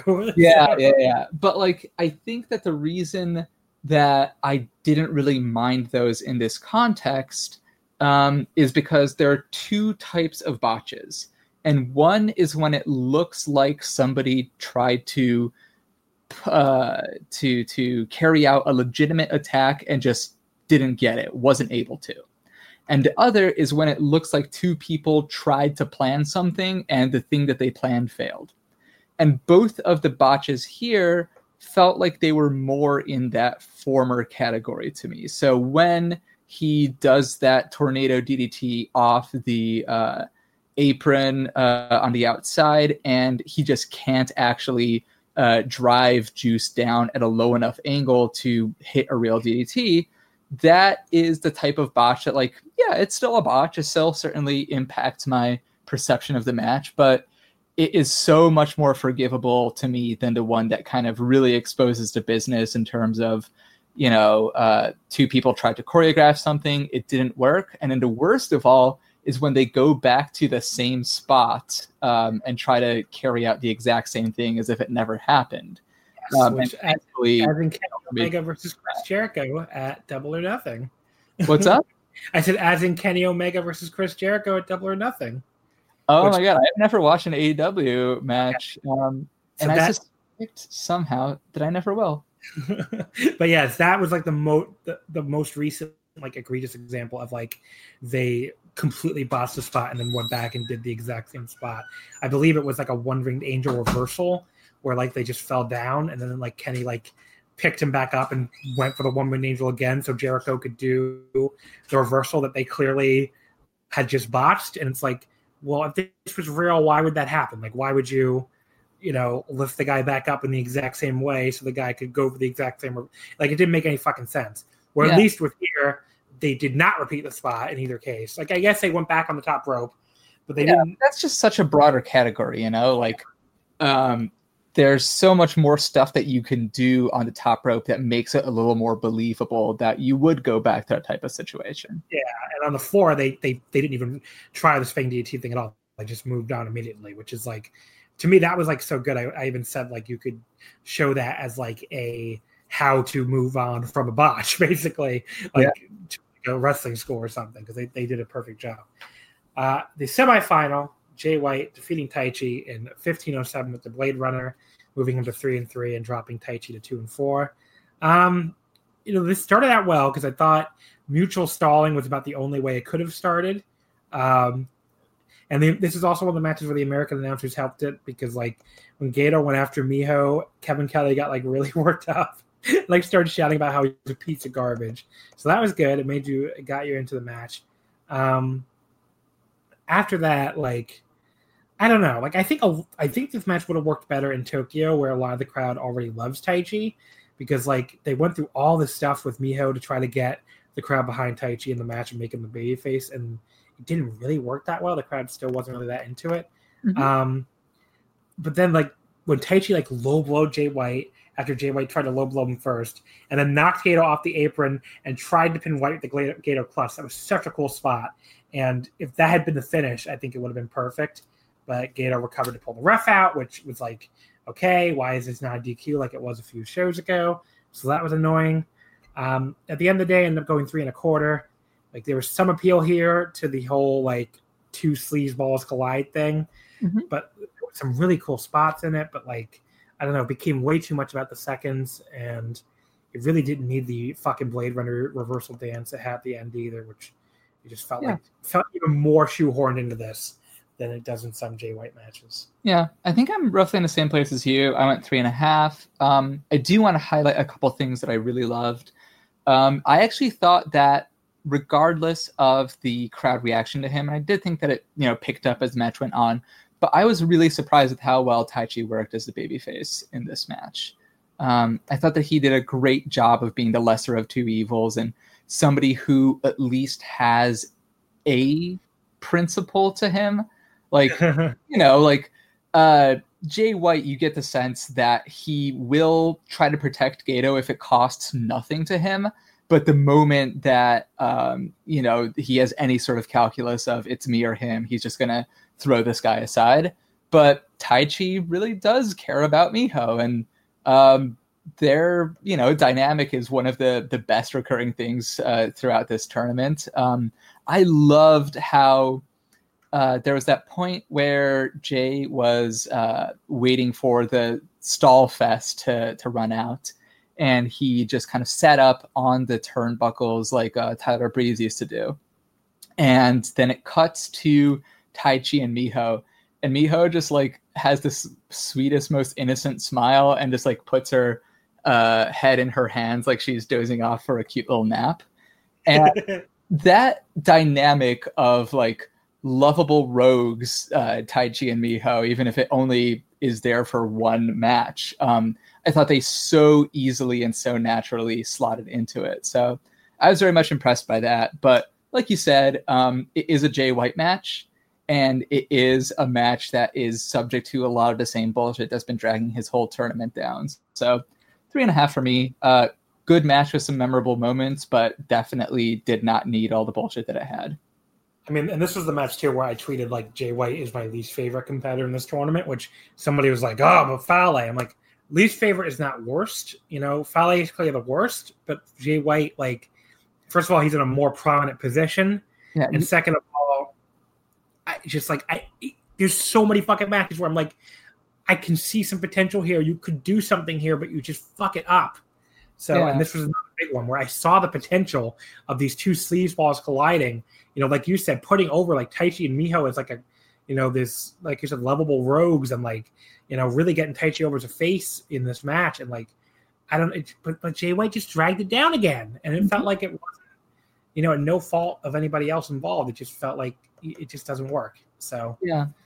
And I, I, I think a good point of comparison between uh like Fale and White here is that like we all kind of expect that from Fale at this point. But Jay White, I was very I'm very disappointed with this tournament this year because he had a maybe slightly better tournament last year, but that was also when he was in the 2018 A block, which was a really bad block. So I kind of expected that, like, okay, well, put him in with a block that's full of really good wrestlers. Um, you know, Naito, Juice, uh, Ishii, uh, Shingo, Moxley. Uh, and he's gonna have some great matches, but it turns out like what one of those has been a good match of the ones that have so far. I have two.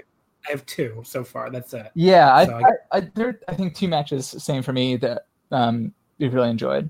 And Yeah. I think that the Fale stuff is a lot more forgivable when he kind of is the off night for a lot of people. He is the source of two free points. He's at like what four points now, Fale? Yeah, Um, points, yeah. yeah, and it feels like that what they're doing with him this year is to say that like, okay, well, we're gonna have him end at something like six points two years in a row, and then that's gonna be the justification to just you know kind of quietly shoo him out of the tournament in future years after we spent so much time like uh, making him this monster who uh, averaged ten points in his first few years. So I can forgive a lot more of what they're doing with Fale because there is a context to it that I can understand. Um, Yeah, Jay White is again somebody who has a tremendous amount of talent. I love his character work. All the the stuff that he says when he like uh you know slides out the ring at the start of a match and starts talking about how smart he is and all that. That's really fun and entertaining. It's just that the moment he is forced to do wrestling moves in any kind of order, um, he loses everything appealing about him. Yeah, um, and, it- and obviously, he's also just in a far more prominent position. He's probably going to be in the match that decides the block, if not, you know, I mean, it will partly decide the block. It could be the one where the winner just goes through. So, like, Mhm. you know, it's a way more prominent position. The main event Hiroki Goto defeating Tomohiro Ishii in 1801 with the GTR, moves Goto to 3 and 3 and drops Ishii also to 3 and 3. Um, this is a tough one for me to talk about because it's like, it's one of these matches where I think you can it, it's a critique I I have this critique for this match that a lot of other people had about Ishii and Naito, where like I think this is this was just their generic match. Um, like I think you could close your eyes and imagine the exact match they had, which isn't a bad thing when it's these two. But I really can't go higher than four stars on a match like that. Like there was nothing that made it stand out to me. There was nothing they did that was remotely unexpected. Um, it just felt like the exact. I don't know. Felt like a computer playing out a simulation of the Ishii Goto match that would, you know, happen. So you know, it wasn't. That's not to say it wasn't really good. It just didn't have anything special to take it above that level. Yeah, absolutely. Um, so what what rating did you come down on for it? Four stars. Four stars. Talking about a four star autopilot, this could be any match that they had match, and yet, Yano, where's the respect?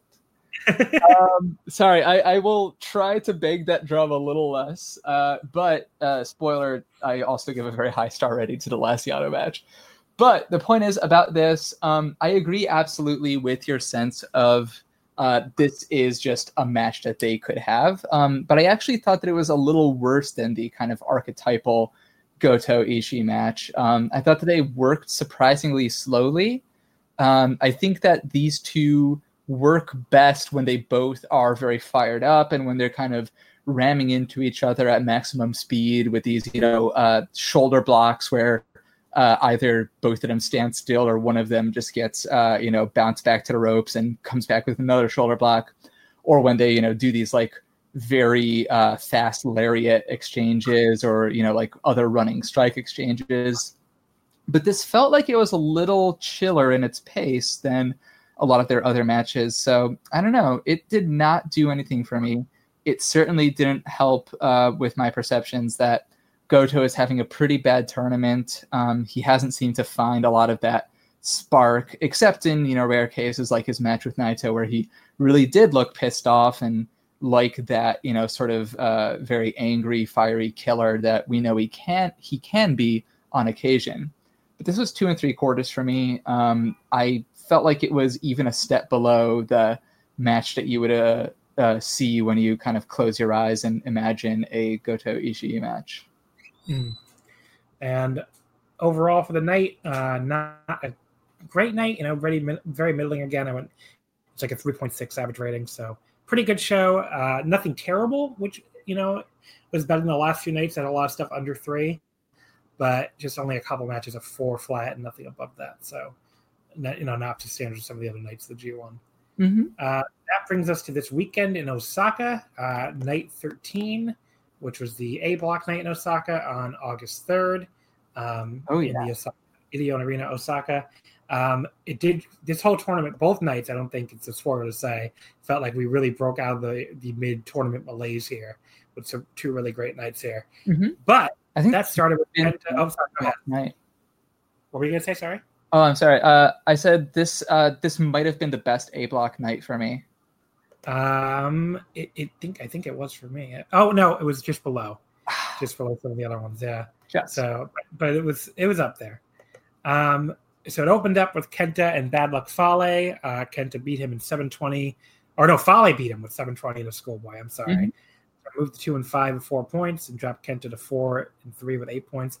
I think I see schoolboy. I'm just like, well, that has to be obviously a Fale uh, a Fale lost, but no, bad luck Fale won a match with Schoolboy, folks. Uh, of course, it was a distraction roll up, which you know isn't very good. Who likes distraction finishes? But um, I didn't think it was the worst Fale match of the tournament. I thought it was perfectly fine, if a little dull most of the way. But then I had to take points off of that finish, so yeah, I only went I went two and a quarter two and a quarter for me too. I think it would have been like in the roughly three star range um, without that horrible finish of like, look at this point, Fale just looks like the biggest joke in the world, and I get that you need somebody to give people points and kind of uh, make the math work like you can do with Yano and B Block, but to have somebody who is this 350 pound super heavyweight um, need to win with a schoolboy off a double distraction um, it's not even that like you know he's getting this double distraction and then he's using that to um, you know get some kind of uh, interference blow against Kenta and then lay him out with the bad luck fall. It's that he's doing a schoolboy. Like you cannot take this guy seriously at all whatsoever anymore. So Yeah. in a quarter, um, it really feels like they're kind of done with Fale at this point, and uh, I would be surprised if we see him in next year's tournament because it just feels like they're they've kind of given up on him in this role that he had in um, the G1 uh, 2017 and earlier, where you know he's this guy who will get a high score, will be this daunting mountain to climb, and will make the math work however you need to uh, make it work. Yeah, I mean, like it, if it kind of feels like right now, like that, like look, if when when he came back to that Okada feud at the start of the year, that was like grown. Like, why are we doing this again? He's already been doing nothing. Um, they can't go back to that again. Like, come on. If we get to fucking February and they're like, all right, it's time for another Okada Fale feud, it's gonna be so fucking terrible. Do not do that again. I hope this is like the end now that that, that was the last hurrah for uh, Bad Luck Fale as like a major roadblock to anybody Mm-hmm. because after G1 he feels like you're saying, just feels like a complete joke. Um, the second G1 match, Zack Sabre Jr. defeating Lance Archer in 10:43 with another roll up. This time off the. It was a great counter of the the blackout for the win. Um, so this wasn't a blowaway. Oh, it moves Zack three and four, six points. Archer two and five, four points. Not a blowaway match, but a good match. I went three and a half on it. I thought it was a good big versus little match. I like I like that Lance got to do some you know technical wrestling with the arm bar arm wringers and arm bar counters and stuff. He was pretty good at it. Not you know not definitely not terrible or anything. So I enjoyed it. Uh, just nothing that like you know knocked my socks off or anything. Yeah. Um, I gave this four flat. Um, Oh. I very much enjoyed it. I, this was my favorite Archer match of the whole tournament. And I think that they hit a rhythm that I was super into. Um, I think just Zack is really good against much bigger guys. Um, it they kind of prevent him from getting into a lot of his bullshit. Like, oh god, do you remember that New Japan Cup run he had in what was it? Was it 2018? Maybe. Yeah, who when he the New Japan? Cup. That was just horrendous. And to try to book Zack as this monster who can just, you know, bend you all around the ring for 25 minutes. Oh, you're sorry. You're talking about when he won the G, won the New Japan Cup. That's right. Yeah, yeah. That was. I agree. It was really bad, and it feels like nobody else agreed with us on that. Oh yeah, So- no, I, I hated that run, and I think that to build him up as this like super serious guy who is just you know going to be like a monster heel, right? Like dominating ninety percent of the matches, um, is such a misapprehension of what makes him good. Zack Sabre Jr. is a fundamentally silly guy, and that means that he is really good at hanging on to bigger guys like a spider monkey. He is really good at doing like six moves to you and then you lay him the fuck out with one move. Yeah. So I think that he and Archer were a great pair. I love when somebody can do a bit of like mat work uh, and keep up with ZSJ for a bit and just piss him off beyond belief. Um, and I love how plainly desperate um, Zack was throughout this match. I loved when uh, uh, Archer was in the ropes, and then Zack locked in two separate submissions on him. First, while he was in the ropes, and then again as Archer was trying to walk back into the ring. Um, and so I love this idea of how Zack knew that in anything approaching a fair fight, Archer would just lay him out. Um, and so he had to be as creative and opportunistic as possible. And of course, that played into the finish super well, which again, a uh, match's finish actually connecting to the storyline of the rest of the match is something that's fairly rare in New Japan. But when uh, Archer was so confident in the sense of, oh yeah, I can just toss this guy across the ring, I can lay him completely out, knock his lights out with one move. Uh, so I can just play with my food a little bit. And that being the moment where um, things turned on him and he got taken out with that really cool uh, blackout roll up counter. I thought it was a fantastic way to end that match. So um, I'm starting to get why people really like Lance Archer. And I think that matches like this and a Tanahashi one are a great showcase for the parts of him that I very much enjoy. I will say the the one one critique I've seen other people say on Twitter and I agree with is um, it is kind of silly that Lance Archer is entering this match two and four and he's still like I don't know super overconfident playing with his food. It's like buddy, you haven't been in this tournament in five years, and you're right now staring at two and five. You lose this match, and you know maybe you won't be back next year. You should maybe take this a little bit more seriously and not like be joking around so much. That's very fair. And I, I do think that there is this kind of weirdness this year in terms of the in-ring story of people's matches being a little disconnected from their score, right? And I think that in B block, the example of this would be Shingo, where the commentary is just constantly putting over what how amazing he's looking, you know, what a uh, breakout this is for him, and how he's going to have all the opportunities in the world after it. But like, he's at four points. I know. Um, and so like I love the idea of Shingo having a great breakout and being able to compete in whatever division he wants. Um, a great way to accomplish that is to give him more victories. So yes. if you're listening, New Japan. And, yeah. Uh, and after that, we have Will Ospreay and Evil. Okay. So Evil beats 1708 with the Evil, that STO thing he does, which moves him to four and three, eight points, drops Ospreay to two and five, four points. This is like as frustrating as a match um, that I've come across this year. Oh, yeah. In that I thought Evil was fucking awesome here, and I really would love to reward him with a, a higher rating because, again, I, I, just thought he looked so great, tossing Will around and you know laying this little bastard out, and you know just finally when he catch him, it was just like his he held up his end of this match. The problem was William Ospreay, who, you know, I've there's a couple matches of his I really liked, and I thought I think in general he's been better this year. But in this match, he fucking was back to doing the like extra goofy selling on these like forum exchanges and like the fucking faces to the camera where like you know he, he looks like such a fucking dickhead and not in a good way just like he just looks like a fucking dipshit and you know they did the spot where evil had to just kneel there for the robinson special that like that spinny kick thing he does just like in that lance archer new japan cup match that a lot of other people liked a lot more than i did which is like I can't take your fucking fishing sequence seriously if you're requiring a guy to just kneel on the ground for no reason with no setup. You didn't do anything to even remotely incapacitate him. He just suddenly kneels there, waits you to kick him. Like you have to set up that sequence better than that. Yeah, because the, um, the setup to that was that I think Evil tried to do like a German and then Will just backflipped out of it. But there was no sense that like Evil had expended energy on that. He hadn't been hit by another move. Yeah. It's just like it looks so fucking terrible. And I couldn't believe that people people get like people say that's like nitpicking, but I'm like, it looks fucking stupid. How is that nitpicking?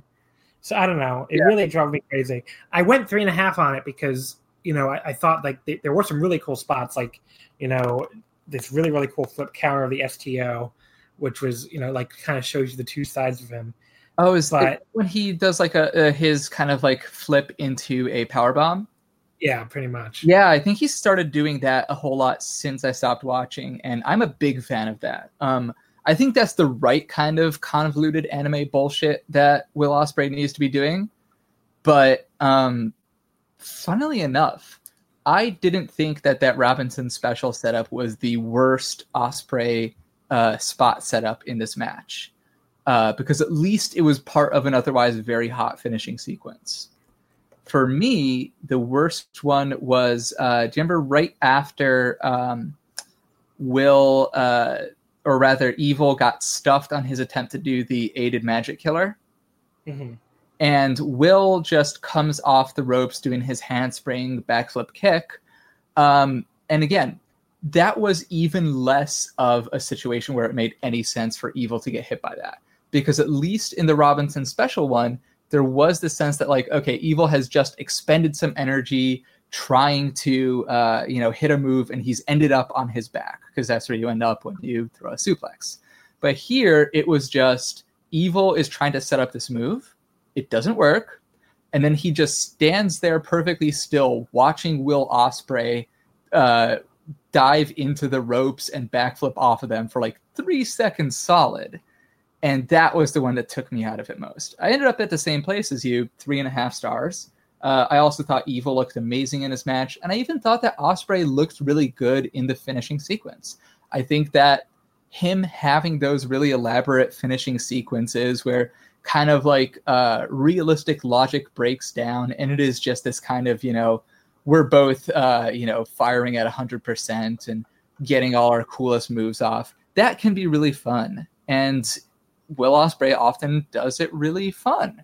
Um, but so much of the setup to this match uh, was right back to all this Will Ospreay bullshit that you know you always hope he's going to mature past and you know figure out how to um, become more of a well-rounded wrestler, but it does just kind of look you right in the face in matches like this.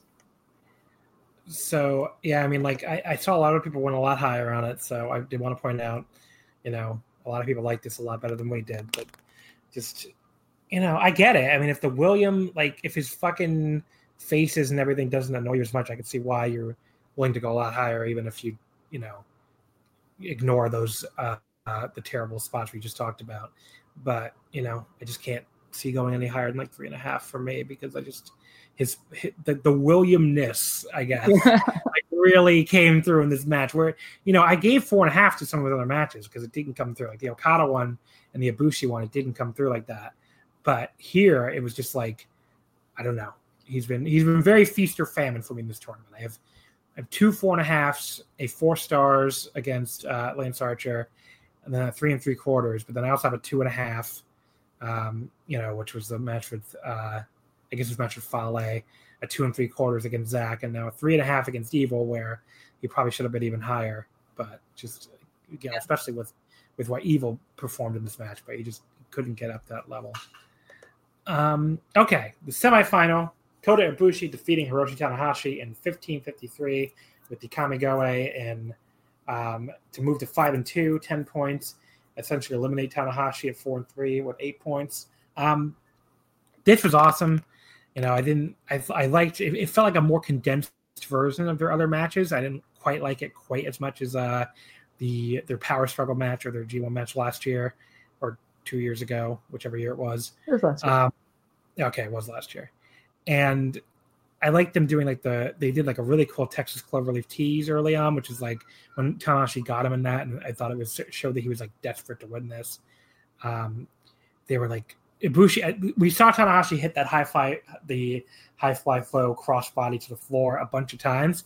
So when Ibushi like jumped up all of a sudden out of the apron and then like leaped and hit the Rana, that was just such a cool spot especially since we've been like so primed for the to get the crossbody to the floor. Um, there was like they did pro- that that mid-air double double stomp Ibushi does. Sometimes it can look really really ridiculous. Like what was the other guy even going for? But I thought this was like the most natural it ever looked because Tanahashi had been targeting Ibushi's legs and he went for like another basement drop kick and you know Ibushi just jumps to the last possible second and hits that mid-air double stomp.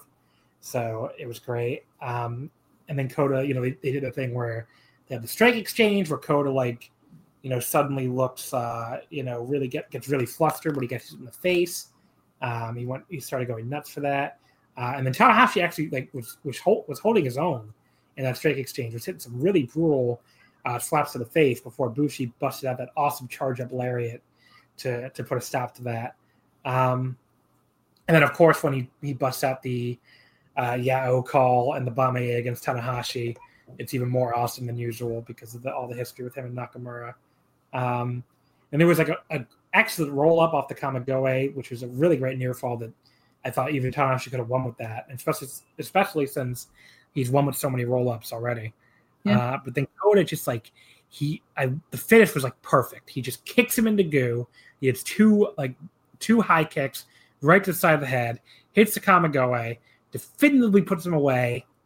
You know, it's not. I, I hesitate to call it a passing the guard because I'm sure Tanahashi will still always be around and near the top. But it definitely felt like they were saying, like, look, Kota is above Ta- Tanahashi now. He is the leader of Sekigun. I mean, just if or Hantai, whatever you want to call it. It just felt like they were really going out of their way to say like he is the guy now on the babyface side. So you know, I thought that the finish was awesome. I loved the match. Went four and a half stars.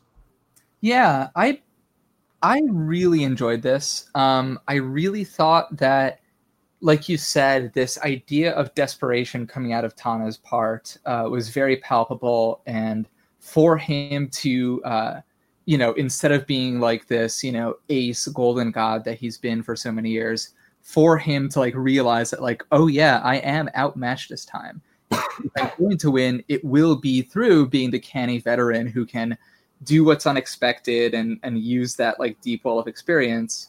Um, I thought that was a fantastic dynamic, and also like I think this was the first time where I really bought Kota's G1 story this year, um, because you know they did the thing with him that they love to do of uh, kind of start him off pretty cool and then gradually have him go on a, a tear and uh, I think it's you know, I think fairly likely that he might win the block at this point. Um, but this was the first match where it really felt like, oh, okay, I now fully believe in him winning the block as opposed to just, you know, kind of coasting along until he gets to the uh, finals. Um, so I thought that the fact that he, for the first time, like hit some of his really classic spots that he's been denied from having all tournament. Um, like there's that amazing uh, countering the aces high with a kind of uh, leaping up uh, super Rana back into the ring that I just thought looked absolutely gorgeous and really sold this idea of like, no, Kota has gotten over whatever funk he was in at the start of this match or at the start of this tournament. He is here and he will kick your ass and he is exactly as good as you remember him being. So four and a half stars for me.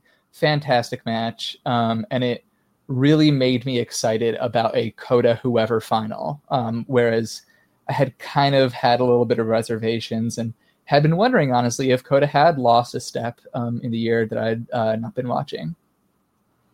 And then we have the main event of the evening, which is Okada and Sanada. Sanada giving Okada his first loss, so Okada drops to six and one, and Sanada is now three and four. He beat him in 29-47 uh, with the moonsault. So, um, I'm I. Why don't you go first on this one? Because I wonder if we're going to be very different on this match. Yeah, sure. Um, so I, it was a four star match for me. Okay. I thought that this is the sort of match that whether or not you go into it spoiled hugely determines how you feel about it.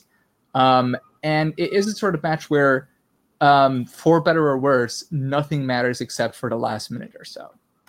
And, you know, I think that I've kind of made clear uh, by this point in the podcast that I'm very skeptical of very long matches at this point. And I think that that sense of, oh, okay, they're working very slow for the first section of this.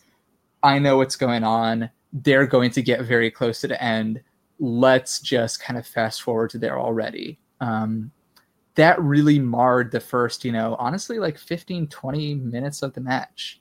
But I really thought that that last sequence was stellar. Um, I thought that it hit, it, it really showed Sanada's potential as a serious wrestler, which is something that I'm not very high on in most circumstances. But it was uh, an amazingly high drama set of exchanges um, I love the commentary, kind of just you know pointing out like this might be the moment that he regrets most in this match, where he thinks, oh, he should have gone for uh, you know a cover here, he should have kept the skull end in here.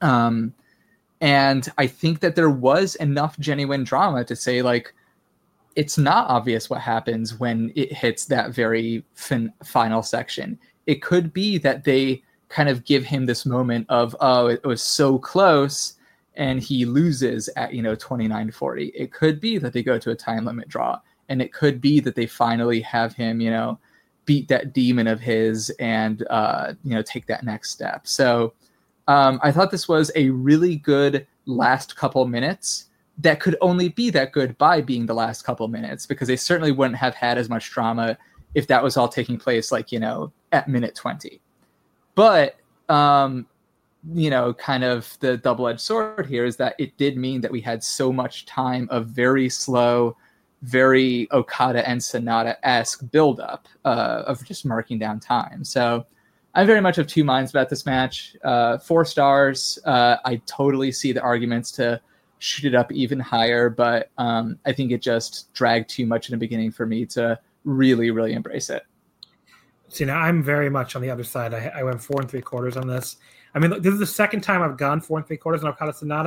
I, I, I like this just a little bit below the New Japan Cup final match. And in both cases, I actually liked the opening like 10 minutes, even though it's slow and methodical. I thought they told a very effective story of, you know, Okada is not taking this man seriously. You know, I, I didn't think it was pointless and just like there to pad the time. Like I thought they told a story of Okada being on a level above, and you know they, the way they turned the crowd too, where the crowd was not really like 100 percent behind Sanada at the start, but like by the time Okada did that one foot pin, you know, after that that brutal DDT on the floor, I thought they really got behind Sanada for the rest of the match. So I hesitate to call that first 10 minutes pointless, and I, I definitely don't think I don't even really think it was boring. I just think it was, you know, it was it was slower paced for sure. Mm-hmm. Um, I mean, the one match others that where I did think the opening 10 to 15 minutes were bo- really boring was the Wrestling Dontaku title match, which is the only one of the three like I didn't like at all. Like I went four and three quarters on this, four and three quarters in the Japan Cup final. I think I went like three and a quarter on that Dontaku match. So very extremes there between these three matches. But um, yeah, this was like, you know, you got the one foot pin, the crowd structure once Sanada, I mean, the match structure once Sanada went to that dive on the floor and the crowd was going nuts for him, which was really good. Um, there was like a really great reversal sequence ending with the rope assisted magic killer. Um, and then Okada got like really fired up, telling Sanada to hit him harder on the forearm exchange. Um, you know, the skull end counters, like I said, that could be very hit or miss. I thought the one where he countered, where Okada countered straight into the short arm rainmaker, they got absolutely perfect. Uh, they did the the the, the uh, rainmaker counter into a short arm lariat by the other guy again, which I think is a great spot with the skull maker, I guess you could call it with Sanada. Um, and then like the drama down the stretch, like you said, was just amazing. You know, I was really rooting hard for Sanada here, someone that likes him in general. And like, you know, I can understand people saying, you know, it's predictable because Okada, you know, the champion starts six and zero oh and then loses. They've done that theme a few years in a row, but that doesn't mean they had to do it here, especially when you're in the last few minutes.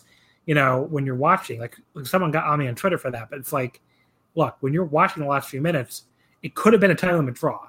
Yeah, you know, that, that, would not have that would not have eliminated Ibushi. Ibushi would have been three points back and still would have, you know, had you know has a direct match against Okada remaining. So it did not have to be an Okada, you know, a Sanada win here. So they could have done the draw. So I, I, I totally disagree with this idea that there was somehow not drama down the stretch. Like that to me is like you're looking to not like it at that point. You know, maybe that's harsh, but it's like if you really have convinced yourself, especially like if you're watching spoiled, spoiled, of course you already know what's going to happen. But if you're watching it unspoiled, you know there's no reason why they couldn't have been a time limit draw when you get down to the last 13 seconds.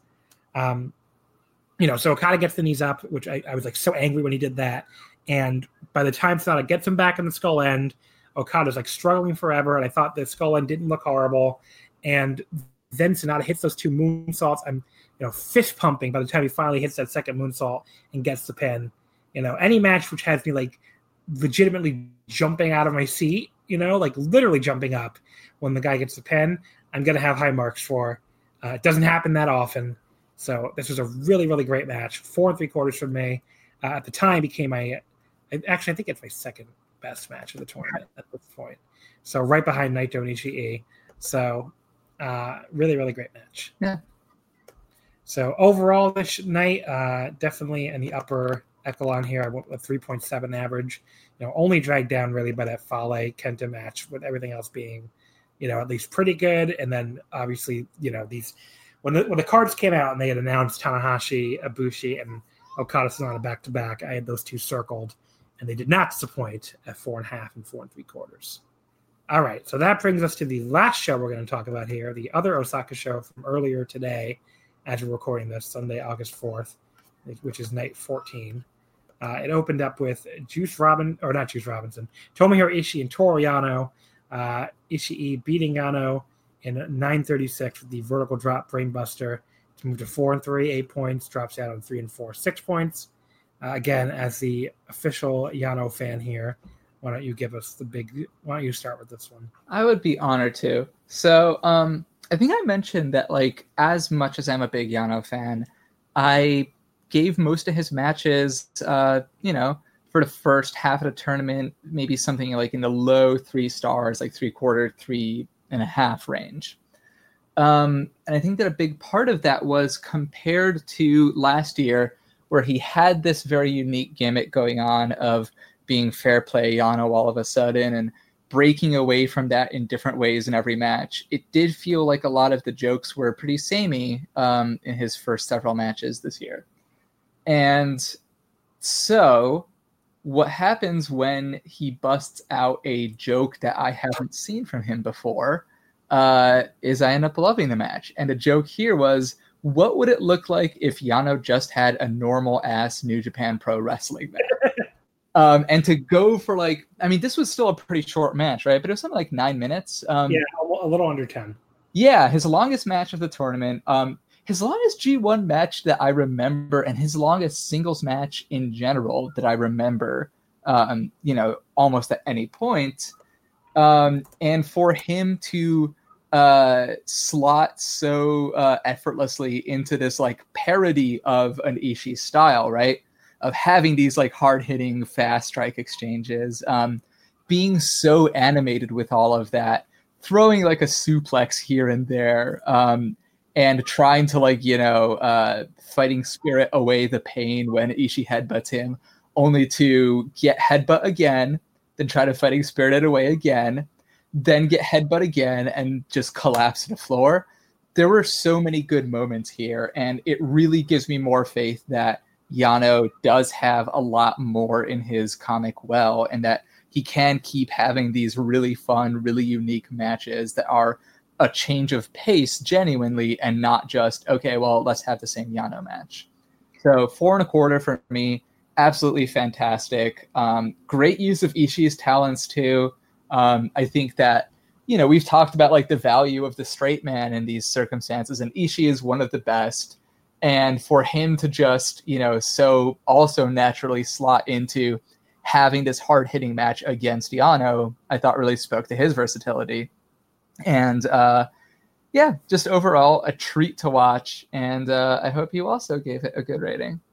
So uh, before I give my rating, I want to just mention I looked this up now because I was curious. Sure. He did have one match last year in the G1 that was longer than this one. Do you want to guess against two? Oh no, was it his Tama Tonga match?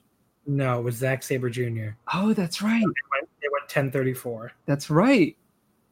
That was the only one though. He had another match against uh, against Kenny Omega that went 904. So that was close, uh-huh. but it was but it wasn't quite as long. And his longest match before that would have been against Davey Boy Smith in the 2018 New Japan Cup. That went 1245. Wow. So, yeah. Um, but yeah, so this was uh I I agree. I went through I mean I don't I didn't go quite as high as you did, but I went three and three quarters. Hooray! um, my favorite Yano match so far. Um, you know, a very hot start. Uh, I kind of wanted Yano to get the pin on one of those ropes because it would have been funny, but this was still better to me. Look, I give this a better rating than Ospreay and Evil. So, oh yeah, people want mad at me online for that. I guess they can. Yeah, uh, I'm sure to be mad at John and not at me. All my opinions are unimpeachable. Um, and definitely don't yell at me for disliking Will Ospreay, A lot of people's wrestler of the year candidate, um, as much as I do. Juice and Taichi was the next match. Taichi got the win in 12:28 with the Black Mephisto, moves him to three and four, and drops Juice to three and four. Um, so I thought it was a little bit dull and interesting after some good crowd brawling, but then it really picked up after like this awesome backdrop counter of the pulp friction, this huge axe bomber from Taichi uh, and then we got into all the whiskey stuff, which at least if you're going to do interference, it should at least be funny interference. And oh, yeah. I did like Juice punching the whiskey out of Kanemaru's mouth, and then Taichi channeling the drunk uncle of his own with his own whiskey spit for the near fall. That was great. And then he just hits the super kick and the Black Mephisto for the pin. Um, I couldn't quite get this four, but I, I still went three and three quarters. I still really liked it. Yeah, it was four for me. Um, I definitely agreed that it did sag in the middle, but um, a lot of what I loved about the last several minutes is that, you know, there are these two Taichis, right? There is the scumbag, uh, interference heavy, shenanigans heavy Taichi, and then there's the hard hitting brawler Tai Chi. And this felt like the first match to really reconcile those two in a very effective way. Um, because what would keep happening is that Juice had one mode of this hard hitting, fiery baby face who is just gonna, you know, punch you in the mouth, clothesline you, uh, use his superior size, use his heart, and just you know completely dominate you physically. And the way that um, Taichi ended up reacting to that was to switch between those two modes of his very effectively. And when one of them started failing him, he would just transition into the other uh, to keep Juice guessing and keep him on his toes. And I think that that was a great use of the fact that they're still not 100% sure where they want to like position Taichi going forward. But I think this was a great use of him. Uh, Juice plays off so well against these really kind of sleazy, despicable guys. Um, you know, he obviously has really great chemistry with Yana, or sorry, with um, uh, with Switchblade. I remember him having that incredible match uh, for the U.S. title last year, where at the start of it I was just not invested at all, but they completely won me over. Um, and I think that he's the exact right baby face to put in that type of situation. So, really fun match. Uh, like you said, it did have a pretty boring middle, but I it didn't last long enough that boring section that um, it really soured me on the rest of the match. And again, Taichi is just a really pleasant surprise, you know. Um, and people who rate all his matches low by default are cowards. I, I can't disagree. I can't agree with that more. I almost said disagree, which is very yeah. As a leader of Taichi Twitter, uh, you're absolutely in a good position to give him respect. Goto and Cobb, the next match. I can blow right through this. It was every Goto Cobb match I've ever seen. Very generic. I uh, didn't hate it or anything. Had a good stretch run that saved it, but uh, Goto won 11-20 with the GTR. Moved to four and three. Dropped Cobb to three and four. I was nice and gave it three and a quarter. Don't even yeah. know if it deserved that. Uh, two and a quarter for me. Um, and I think that a good indication of what was wrong with this match is that I watched it several hours ago at this point, this morning. Um, it is late afternoon right now, and I already only remember one spot from it. there was a pretty cool spot where both of them had underhooks on the other, and it was a leverage battle of who was going to throw who. Um, and that's it. That is literally all that I can tell you about specific spots that happen in this match. The rest of it just completely sort of washes over into this generic sense of allegedly being hard hitting, but both people just working with this really kind of um, you, know low energy stagey style. So uh, not a big fan of this match at all. Jay White and Moxley. I mentioned earlier that Jay White had two good matches, and this was or two really good matches, and this was the other one for me. That it uh, was uh, very very surprising. Actually, I was I was not looking forward to this one at all going in, but end up over delivering. Uh, White won in 15-15 with the Blade Runner, moved him to four and three, and dropped Moxley to five and two. So here's what here's the the thing with this. Um, I thought the brawling stuff was pretty decent, and then back in the ring w- where we talked earlier actually about like how Jay in a lot of ways just has a lot of moves, right? Mm-hmm. And here I thought his moves his moves with a Z they really worked in the context of the match where they told this story where like you know Jay was almost this underdog, and again this maybe points to him being miscast as a heel but like he he was almost his underdog against this big established guy who like Jon Moxley was doing a good job like just carrying himself like these moves were barely affecting him and Jay would keep throwing more and more at him and Moxley would just keep like getting up. So I thought that really worked. Like Moxley carried himself as like this big wall and White like carried himself as like this underdog who would like throw all these wacky suplexes and stuff at him. I thought that really worked. Now, because this is Jay White, we didn't get a satisfying conclusion to that uh, match thread. So I can't really give it like an awesome rating. But, you know, even the Gedo running and cheating stuff at least then led to like a, a great comeback with Moxley with like the giant lariat and the regal knee. And then the ending at least wasn't this ridiculously excessive Blade Runner reversal dance like there's been in some other Jay White matches.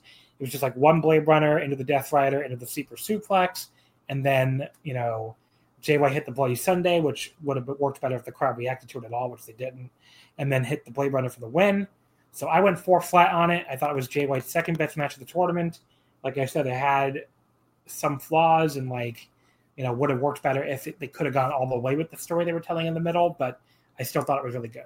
Yeah, I absolutely agree, and I think that um, especially that point you made about uh, what to do with Jay White's moves with a Z uh, is one that is super important here, um, because again, like thinking about back to my own days as a dipshit backyarder, um, being like the top heel of our little rinky dink promotion, uh, and wanting to do cool moves because I had just got into wrestling. and I'd watch a bunch of Noah and Dragon Gate and Ring of Honor, and I was like, I want to be all those guys.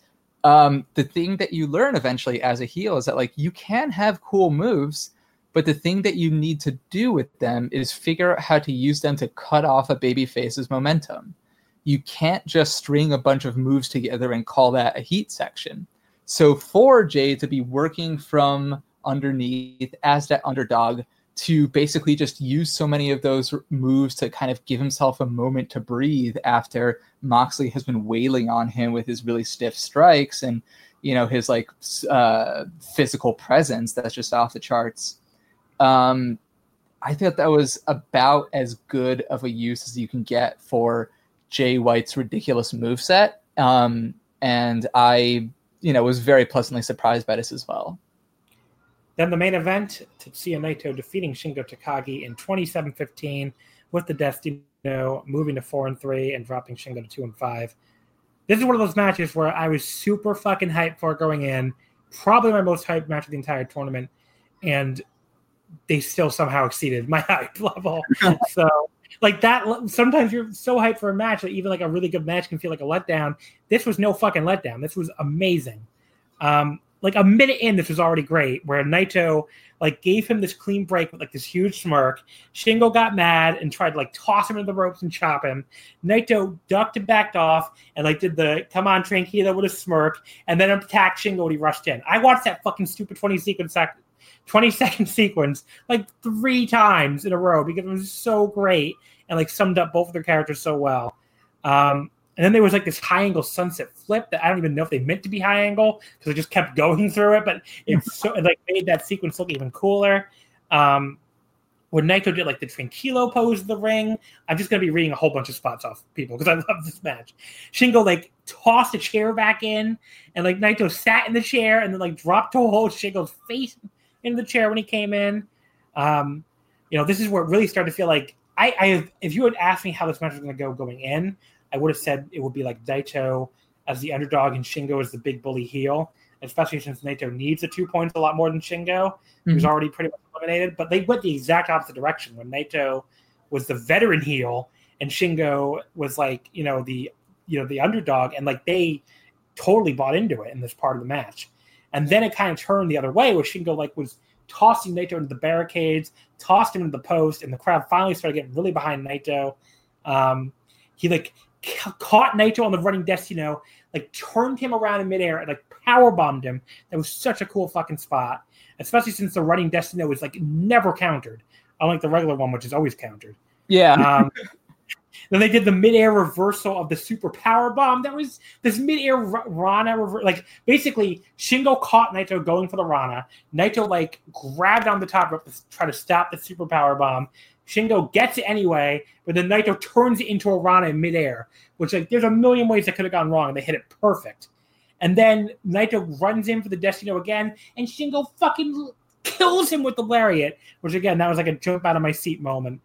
And then Naito got the Naito like I'm enjoying the pain smirk in when he was getting all those short arm lariats. That was great. Um, then he did the dragon suplex on the dragon, which again, very uh, very cheeky of Naito there. Um, and then they, you know Shingo hit the Made in Japan, hit a pumping bomber, which everybody bought as the finish. Naito countered the, the last dragon into a mini Destino, which was so awesome. Um, and then we had like this awesome strike exchange, the 25 minute mark uh, with Naito just like slapping Shingo in the face at the end, Shingo firing back with a headbutt, and then Naito breaks out like a brainbuster when Shingo went try to get up for a suplex, which is not a movie normally does. So that was great. Um, Shingo like rolled out the Destino and then decapitates him with a lair, another pumping bomber. And then Naito turns the Last of the Dragon into a fucking Canadian destroyer. speaking of speaking of moves he never does, that was incredible. Um, and the running Destino gets two, and they finally hit the real Destino for the pin. Five fucking stars for me on this match. The match of the tournament.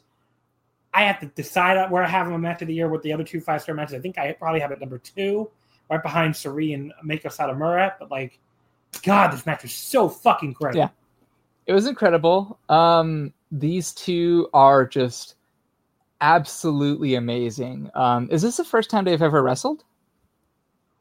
Yes. Yep. They never wrestled each other before. Oh my god. Yeah, and it's they their dynamic works together so well. And here's the thing: you could absolutely run this match as Naito, the sort of cheeky underdog babyface, and Shingo as the bully heel. Um, and so what that means to me is that like, yes, I want to see this match repeatedly. Put them in the same block in the G1. Maybe like have you know Shingo request a title match and Naito grant it for whatever title he's hand, uh, holding at that point. And um, there is just so much to love here. I gave it four and three quarters. It might be five on a rewatch. I'm gonna keep you posted on whether it does go up to five, but um, definitely to match the tournament.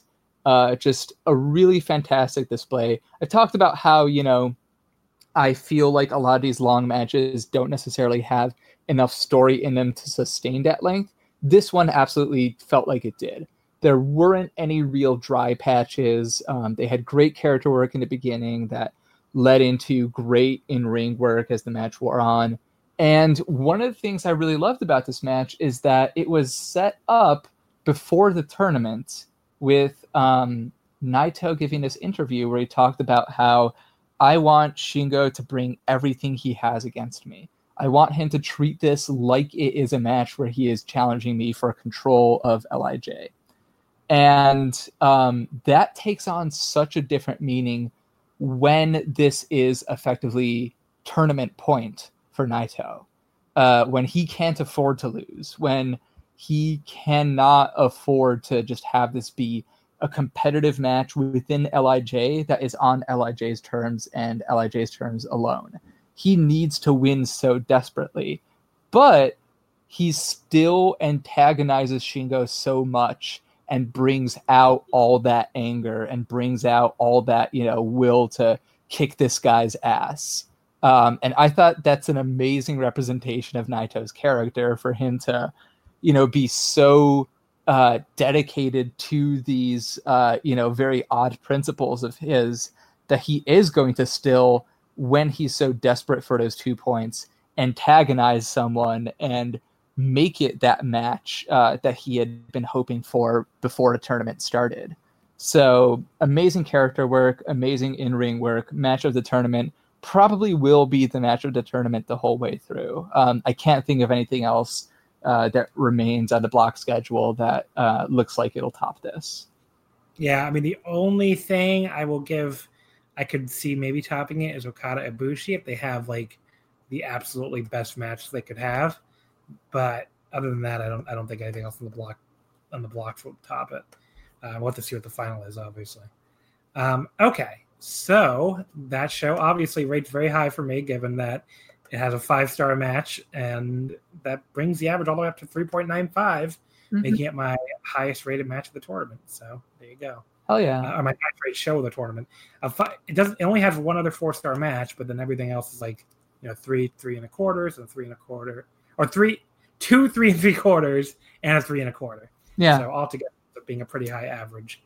Um, okay, so let's quickly, since we're going a little over time here, I'm gonna just say our top five matches of the tournament so far. Why don't you go first? Okay, so um, and should we just do this one by one? Yeah, sure. Just go through it. Number five for me was uh, Zack Sabre Jr. versus Hiroshi Tanahashi uh, at four and a half stars. I thought it was an amazing sort of, you know, I've talked about like Zack Sabre Jr. being great as this like little shit who you love to see get his ass kicked after he tries, you know, a million clever things on you. And Tanahashi is absolutely the type of crafty veteran babyface who is very much set up to punish that. So fantastic match. Uh, definitely Sabre's best by a huge margin from this tournament. Uh, number five, I have Ibushi and Ospreay from the July 18th Korakuen. Uh, my favorite Ospreay match of the tournament. and I get one four and a half on it. Yeah. What do you? Uh, number four, uh, four and a half for Ibushi Tanahashi, which we talked about in this stretch. Uh, just to reiterate, it was uh, the first match where I really remembered why I love Kota Ibushi so much, and um, it makes me really excited to see him uh, in the finals. Which it seems fairly likely that he's going to be the one to make it out of A block. Number four, I have Ishii and Jay White from July 15th in Hokkaido, which I also went four and a half on. My favorite four and a half star match. I just thought it was like, you know, a really incredible match. And like, I thought maybe the start of White turning the corner. In hindsight, it just ended up being a sign of what a great tournament Ishii was having. So, yeah. Um, number three, I had Ishii and uh, Moxley. Um, this was right at the point where I had just about given hope on Moxley because uh, his first couple matches were pretty bad and then this absolutely blew me away. Um, it was absolutely the sort of you know hard hitting brawl that um, you always kind of imagine in your head Moxley might have, but then he ends up having something that's much tamer and uh, kind of stagey. But this was the best of both. Um, is just two pissed off guys kicking each other's asses, and a really fun time to watch. Number three, I have Sanada and Okada from August 3rd in Osaka, which we just talked about, obviously four and three quarters. Just an incredible match. Yep. Number two, uh, Ishii Naito, four and three quarters, which we also talked about uh, during this, and we've lavished enough praise on it. And I also have Ishii Naito number two, July 24th, Hiroshima, four and three quarters. And I bet we have the same number one match. Yes. Naito Shingo, August 4th, Osaka, five stars. Mm-hmm. Naito Shingo, that's right. So there you go. Um, before we wrap things up, why don't we go through the remaining cards this week, and we'll I'll just quickly give the G1 matches, and then we'll each pick a match we're most looking forward to. So it begins on. There's four shows left, obviously, other than the final. It begins on Wednesday at in the Hamamatsu Arena, the last, uh, the second to last A Block show, which has Sanada and Lance Archer, Tanahashi versus Fale, Ospreay versus Kenta, Ibushi versus Zack and Okada versus Evil. Uh, the match I'm most looking forward to is Ibushi and Zack. I thought they they've had some really really great matches together, including the match they had this year at uh, for the Intercontinental title in Nagoya, and I also really liked their G1 match last year as well. Mm-hmm. So hopefully that going and have another really stellar match here. Yeah, that's also the one I'm most excited for. Um, I think that not only do they have really good matches with each other, but they have very different good matches with each other. So I'm very excited to see what they uh, come up with this time. Then Thursday, August 8th in Yokohama, the next day, we have the la- second to last B block show. Uh, Yano versus Taichi, Jeff Cobb versus Naito, Goto versus Moxley, Juice versus Jay White, and Ishii versus Shingo. It's a little close for me because Juice and White is a rematch of a, a match I really loved last year at the in San Francisco. But I'm still really looking forward to seeing what the hell Ishii and Shingo can pull out here. Yeah. Um, both had both had a really good tournament. Maybe this could be another like absolutely outstanding match. Yeah. I think Shingo and Ishii is likely to be the best match of this day, but the one that I'm looking most forward to is uh, Juice versus Switchblade, just because like I'm so desperate to see a Switchblade match that I like at this point. Still really like his character work and uh, want to like him in the ring. So and then, of course, we hit the home stretch uh, starting on Saturday with the first of three nights at Nippon Budokan, August 10th. Uh, we don't have the order yet because it's going to depend on what who's alive, but think it's fair to say Okada and Ibushi will be the main event. Also on the show is Tanahashi Ospreay, Kenta and Zack, Evil and Archer, and Sanada and Fale. Uh, I would say I'm most looking forward to Okada and Ibushi. It's been years since we've seen that match, and I'm very excited to see what they can pull out here. Yep, uh, I'm probably most excited here actually for Ospreay versus Tanahashi, just because um, as much as I don't like Ospreay in a lot of ways, I think that his best matches are against kind of mid-range heavyweights uh, who are bigger enough than him to bully him around and who work a very distinct style from him. So I've loved his matches before with Okada, with um, uh, Katsuyori Shibata and I think that I'm very excited to see what he brings against uh, Tanahashi. And then we wrap things up uh, the B block on Sunday, August 11th at Budokan. before the final on Monday, obviously. Uh, so we have Juice Robinson and Jon Moxley, Ishii and Taichi, Yano and Jeff Cobb, Goto and Shingo, and Naito and Jay White. Uh, even with the fact that White's had a very disappointing tournament, I'm still very excited for that match. Just, just to see what the two of them are able to pull out. I think they'll obviously be motivated to have an amazing match here. So, Yeah. Uh, same here. I think that you know we saw from Taichi that uh, Taichi's match with Switchblade that um, heroic scumbag versus uh, villainous scumbag is a great mode for uh, Switchblade to be in, and I think that there's no better heroic scumbag uh, in this tournament than Naito. So that's gonna be a fun one. And of course, Monday we'll see the finals. Do you still think Naito's winning this? Who do you think is winning the tournament?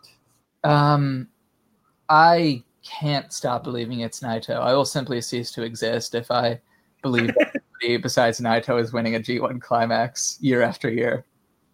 I think it's Naito too, but maybe we're setting ourselves up for that fucking switch our Blade Runner one two three. I hope Uh, yeah, well, so I think that the the most likely thing to happen besides Naito winning is for Kota to beat Switchblade in the finals.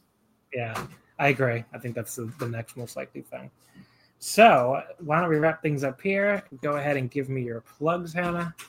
Uh, yeah, sure. Uh, I don't have much to plug, but uh, I'm Hannah Yoleau on Twitter. That's H A N N A H Y O L E A U. Uh, and follow me for you know occasional wrestling takes. Um, and I would love to to talk wrestling with some cool people, especially as I get more back into it now. We'll see, I guess, how the end of the G one makes you want to like keep watching or not. But It's been a fun really. What, I'm sorry. What were you gonna say? It's been a fun tournament you know like i still have that love for it um it's not like i've completely lost what uh you know got me into wrestling in the first place so i would love to keep watching especially if Hiromu comes back from injury pretty soon Yeah, that's which I think he probably will. So we'll see how that goes. Uh, all right. So, folks, as always, you can follow us on Twitter at Wrestle Omakase. Wrestling doesn't fit. Uh, we'll be back next week. Probably going to wait until after the G1 final and just wrap this whole baby up. So, in that case, we'll probably be back either Monday or Tuesday, maybe more likely a week from Tuesday. But in the meantime, of course, you can rate and review us on iTunes. We always appreciate it. And as always, we thank you very much for listening and we'll see you next time.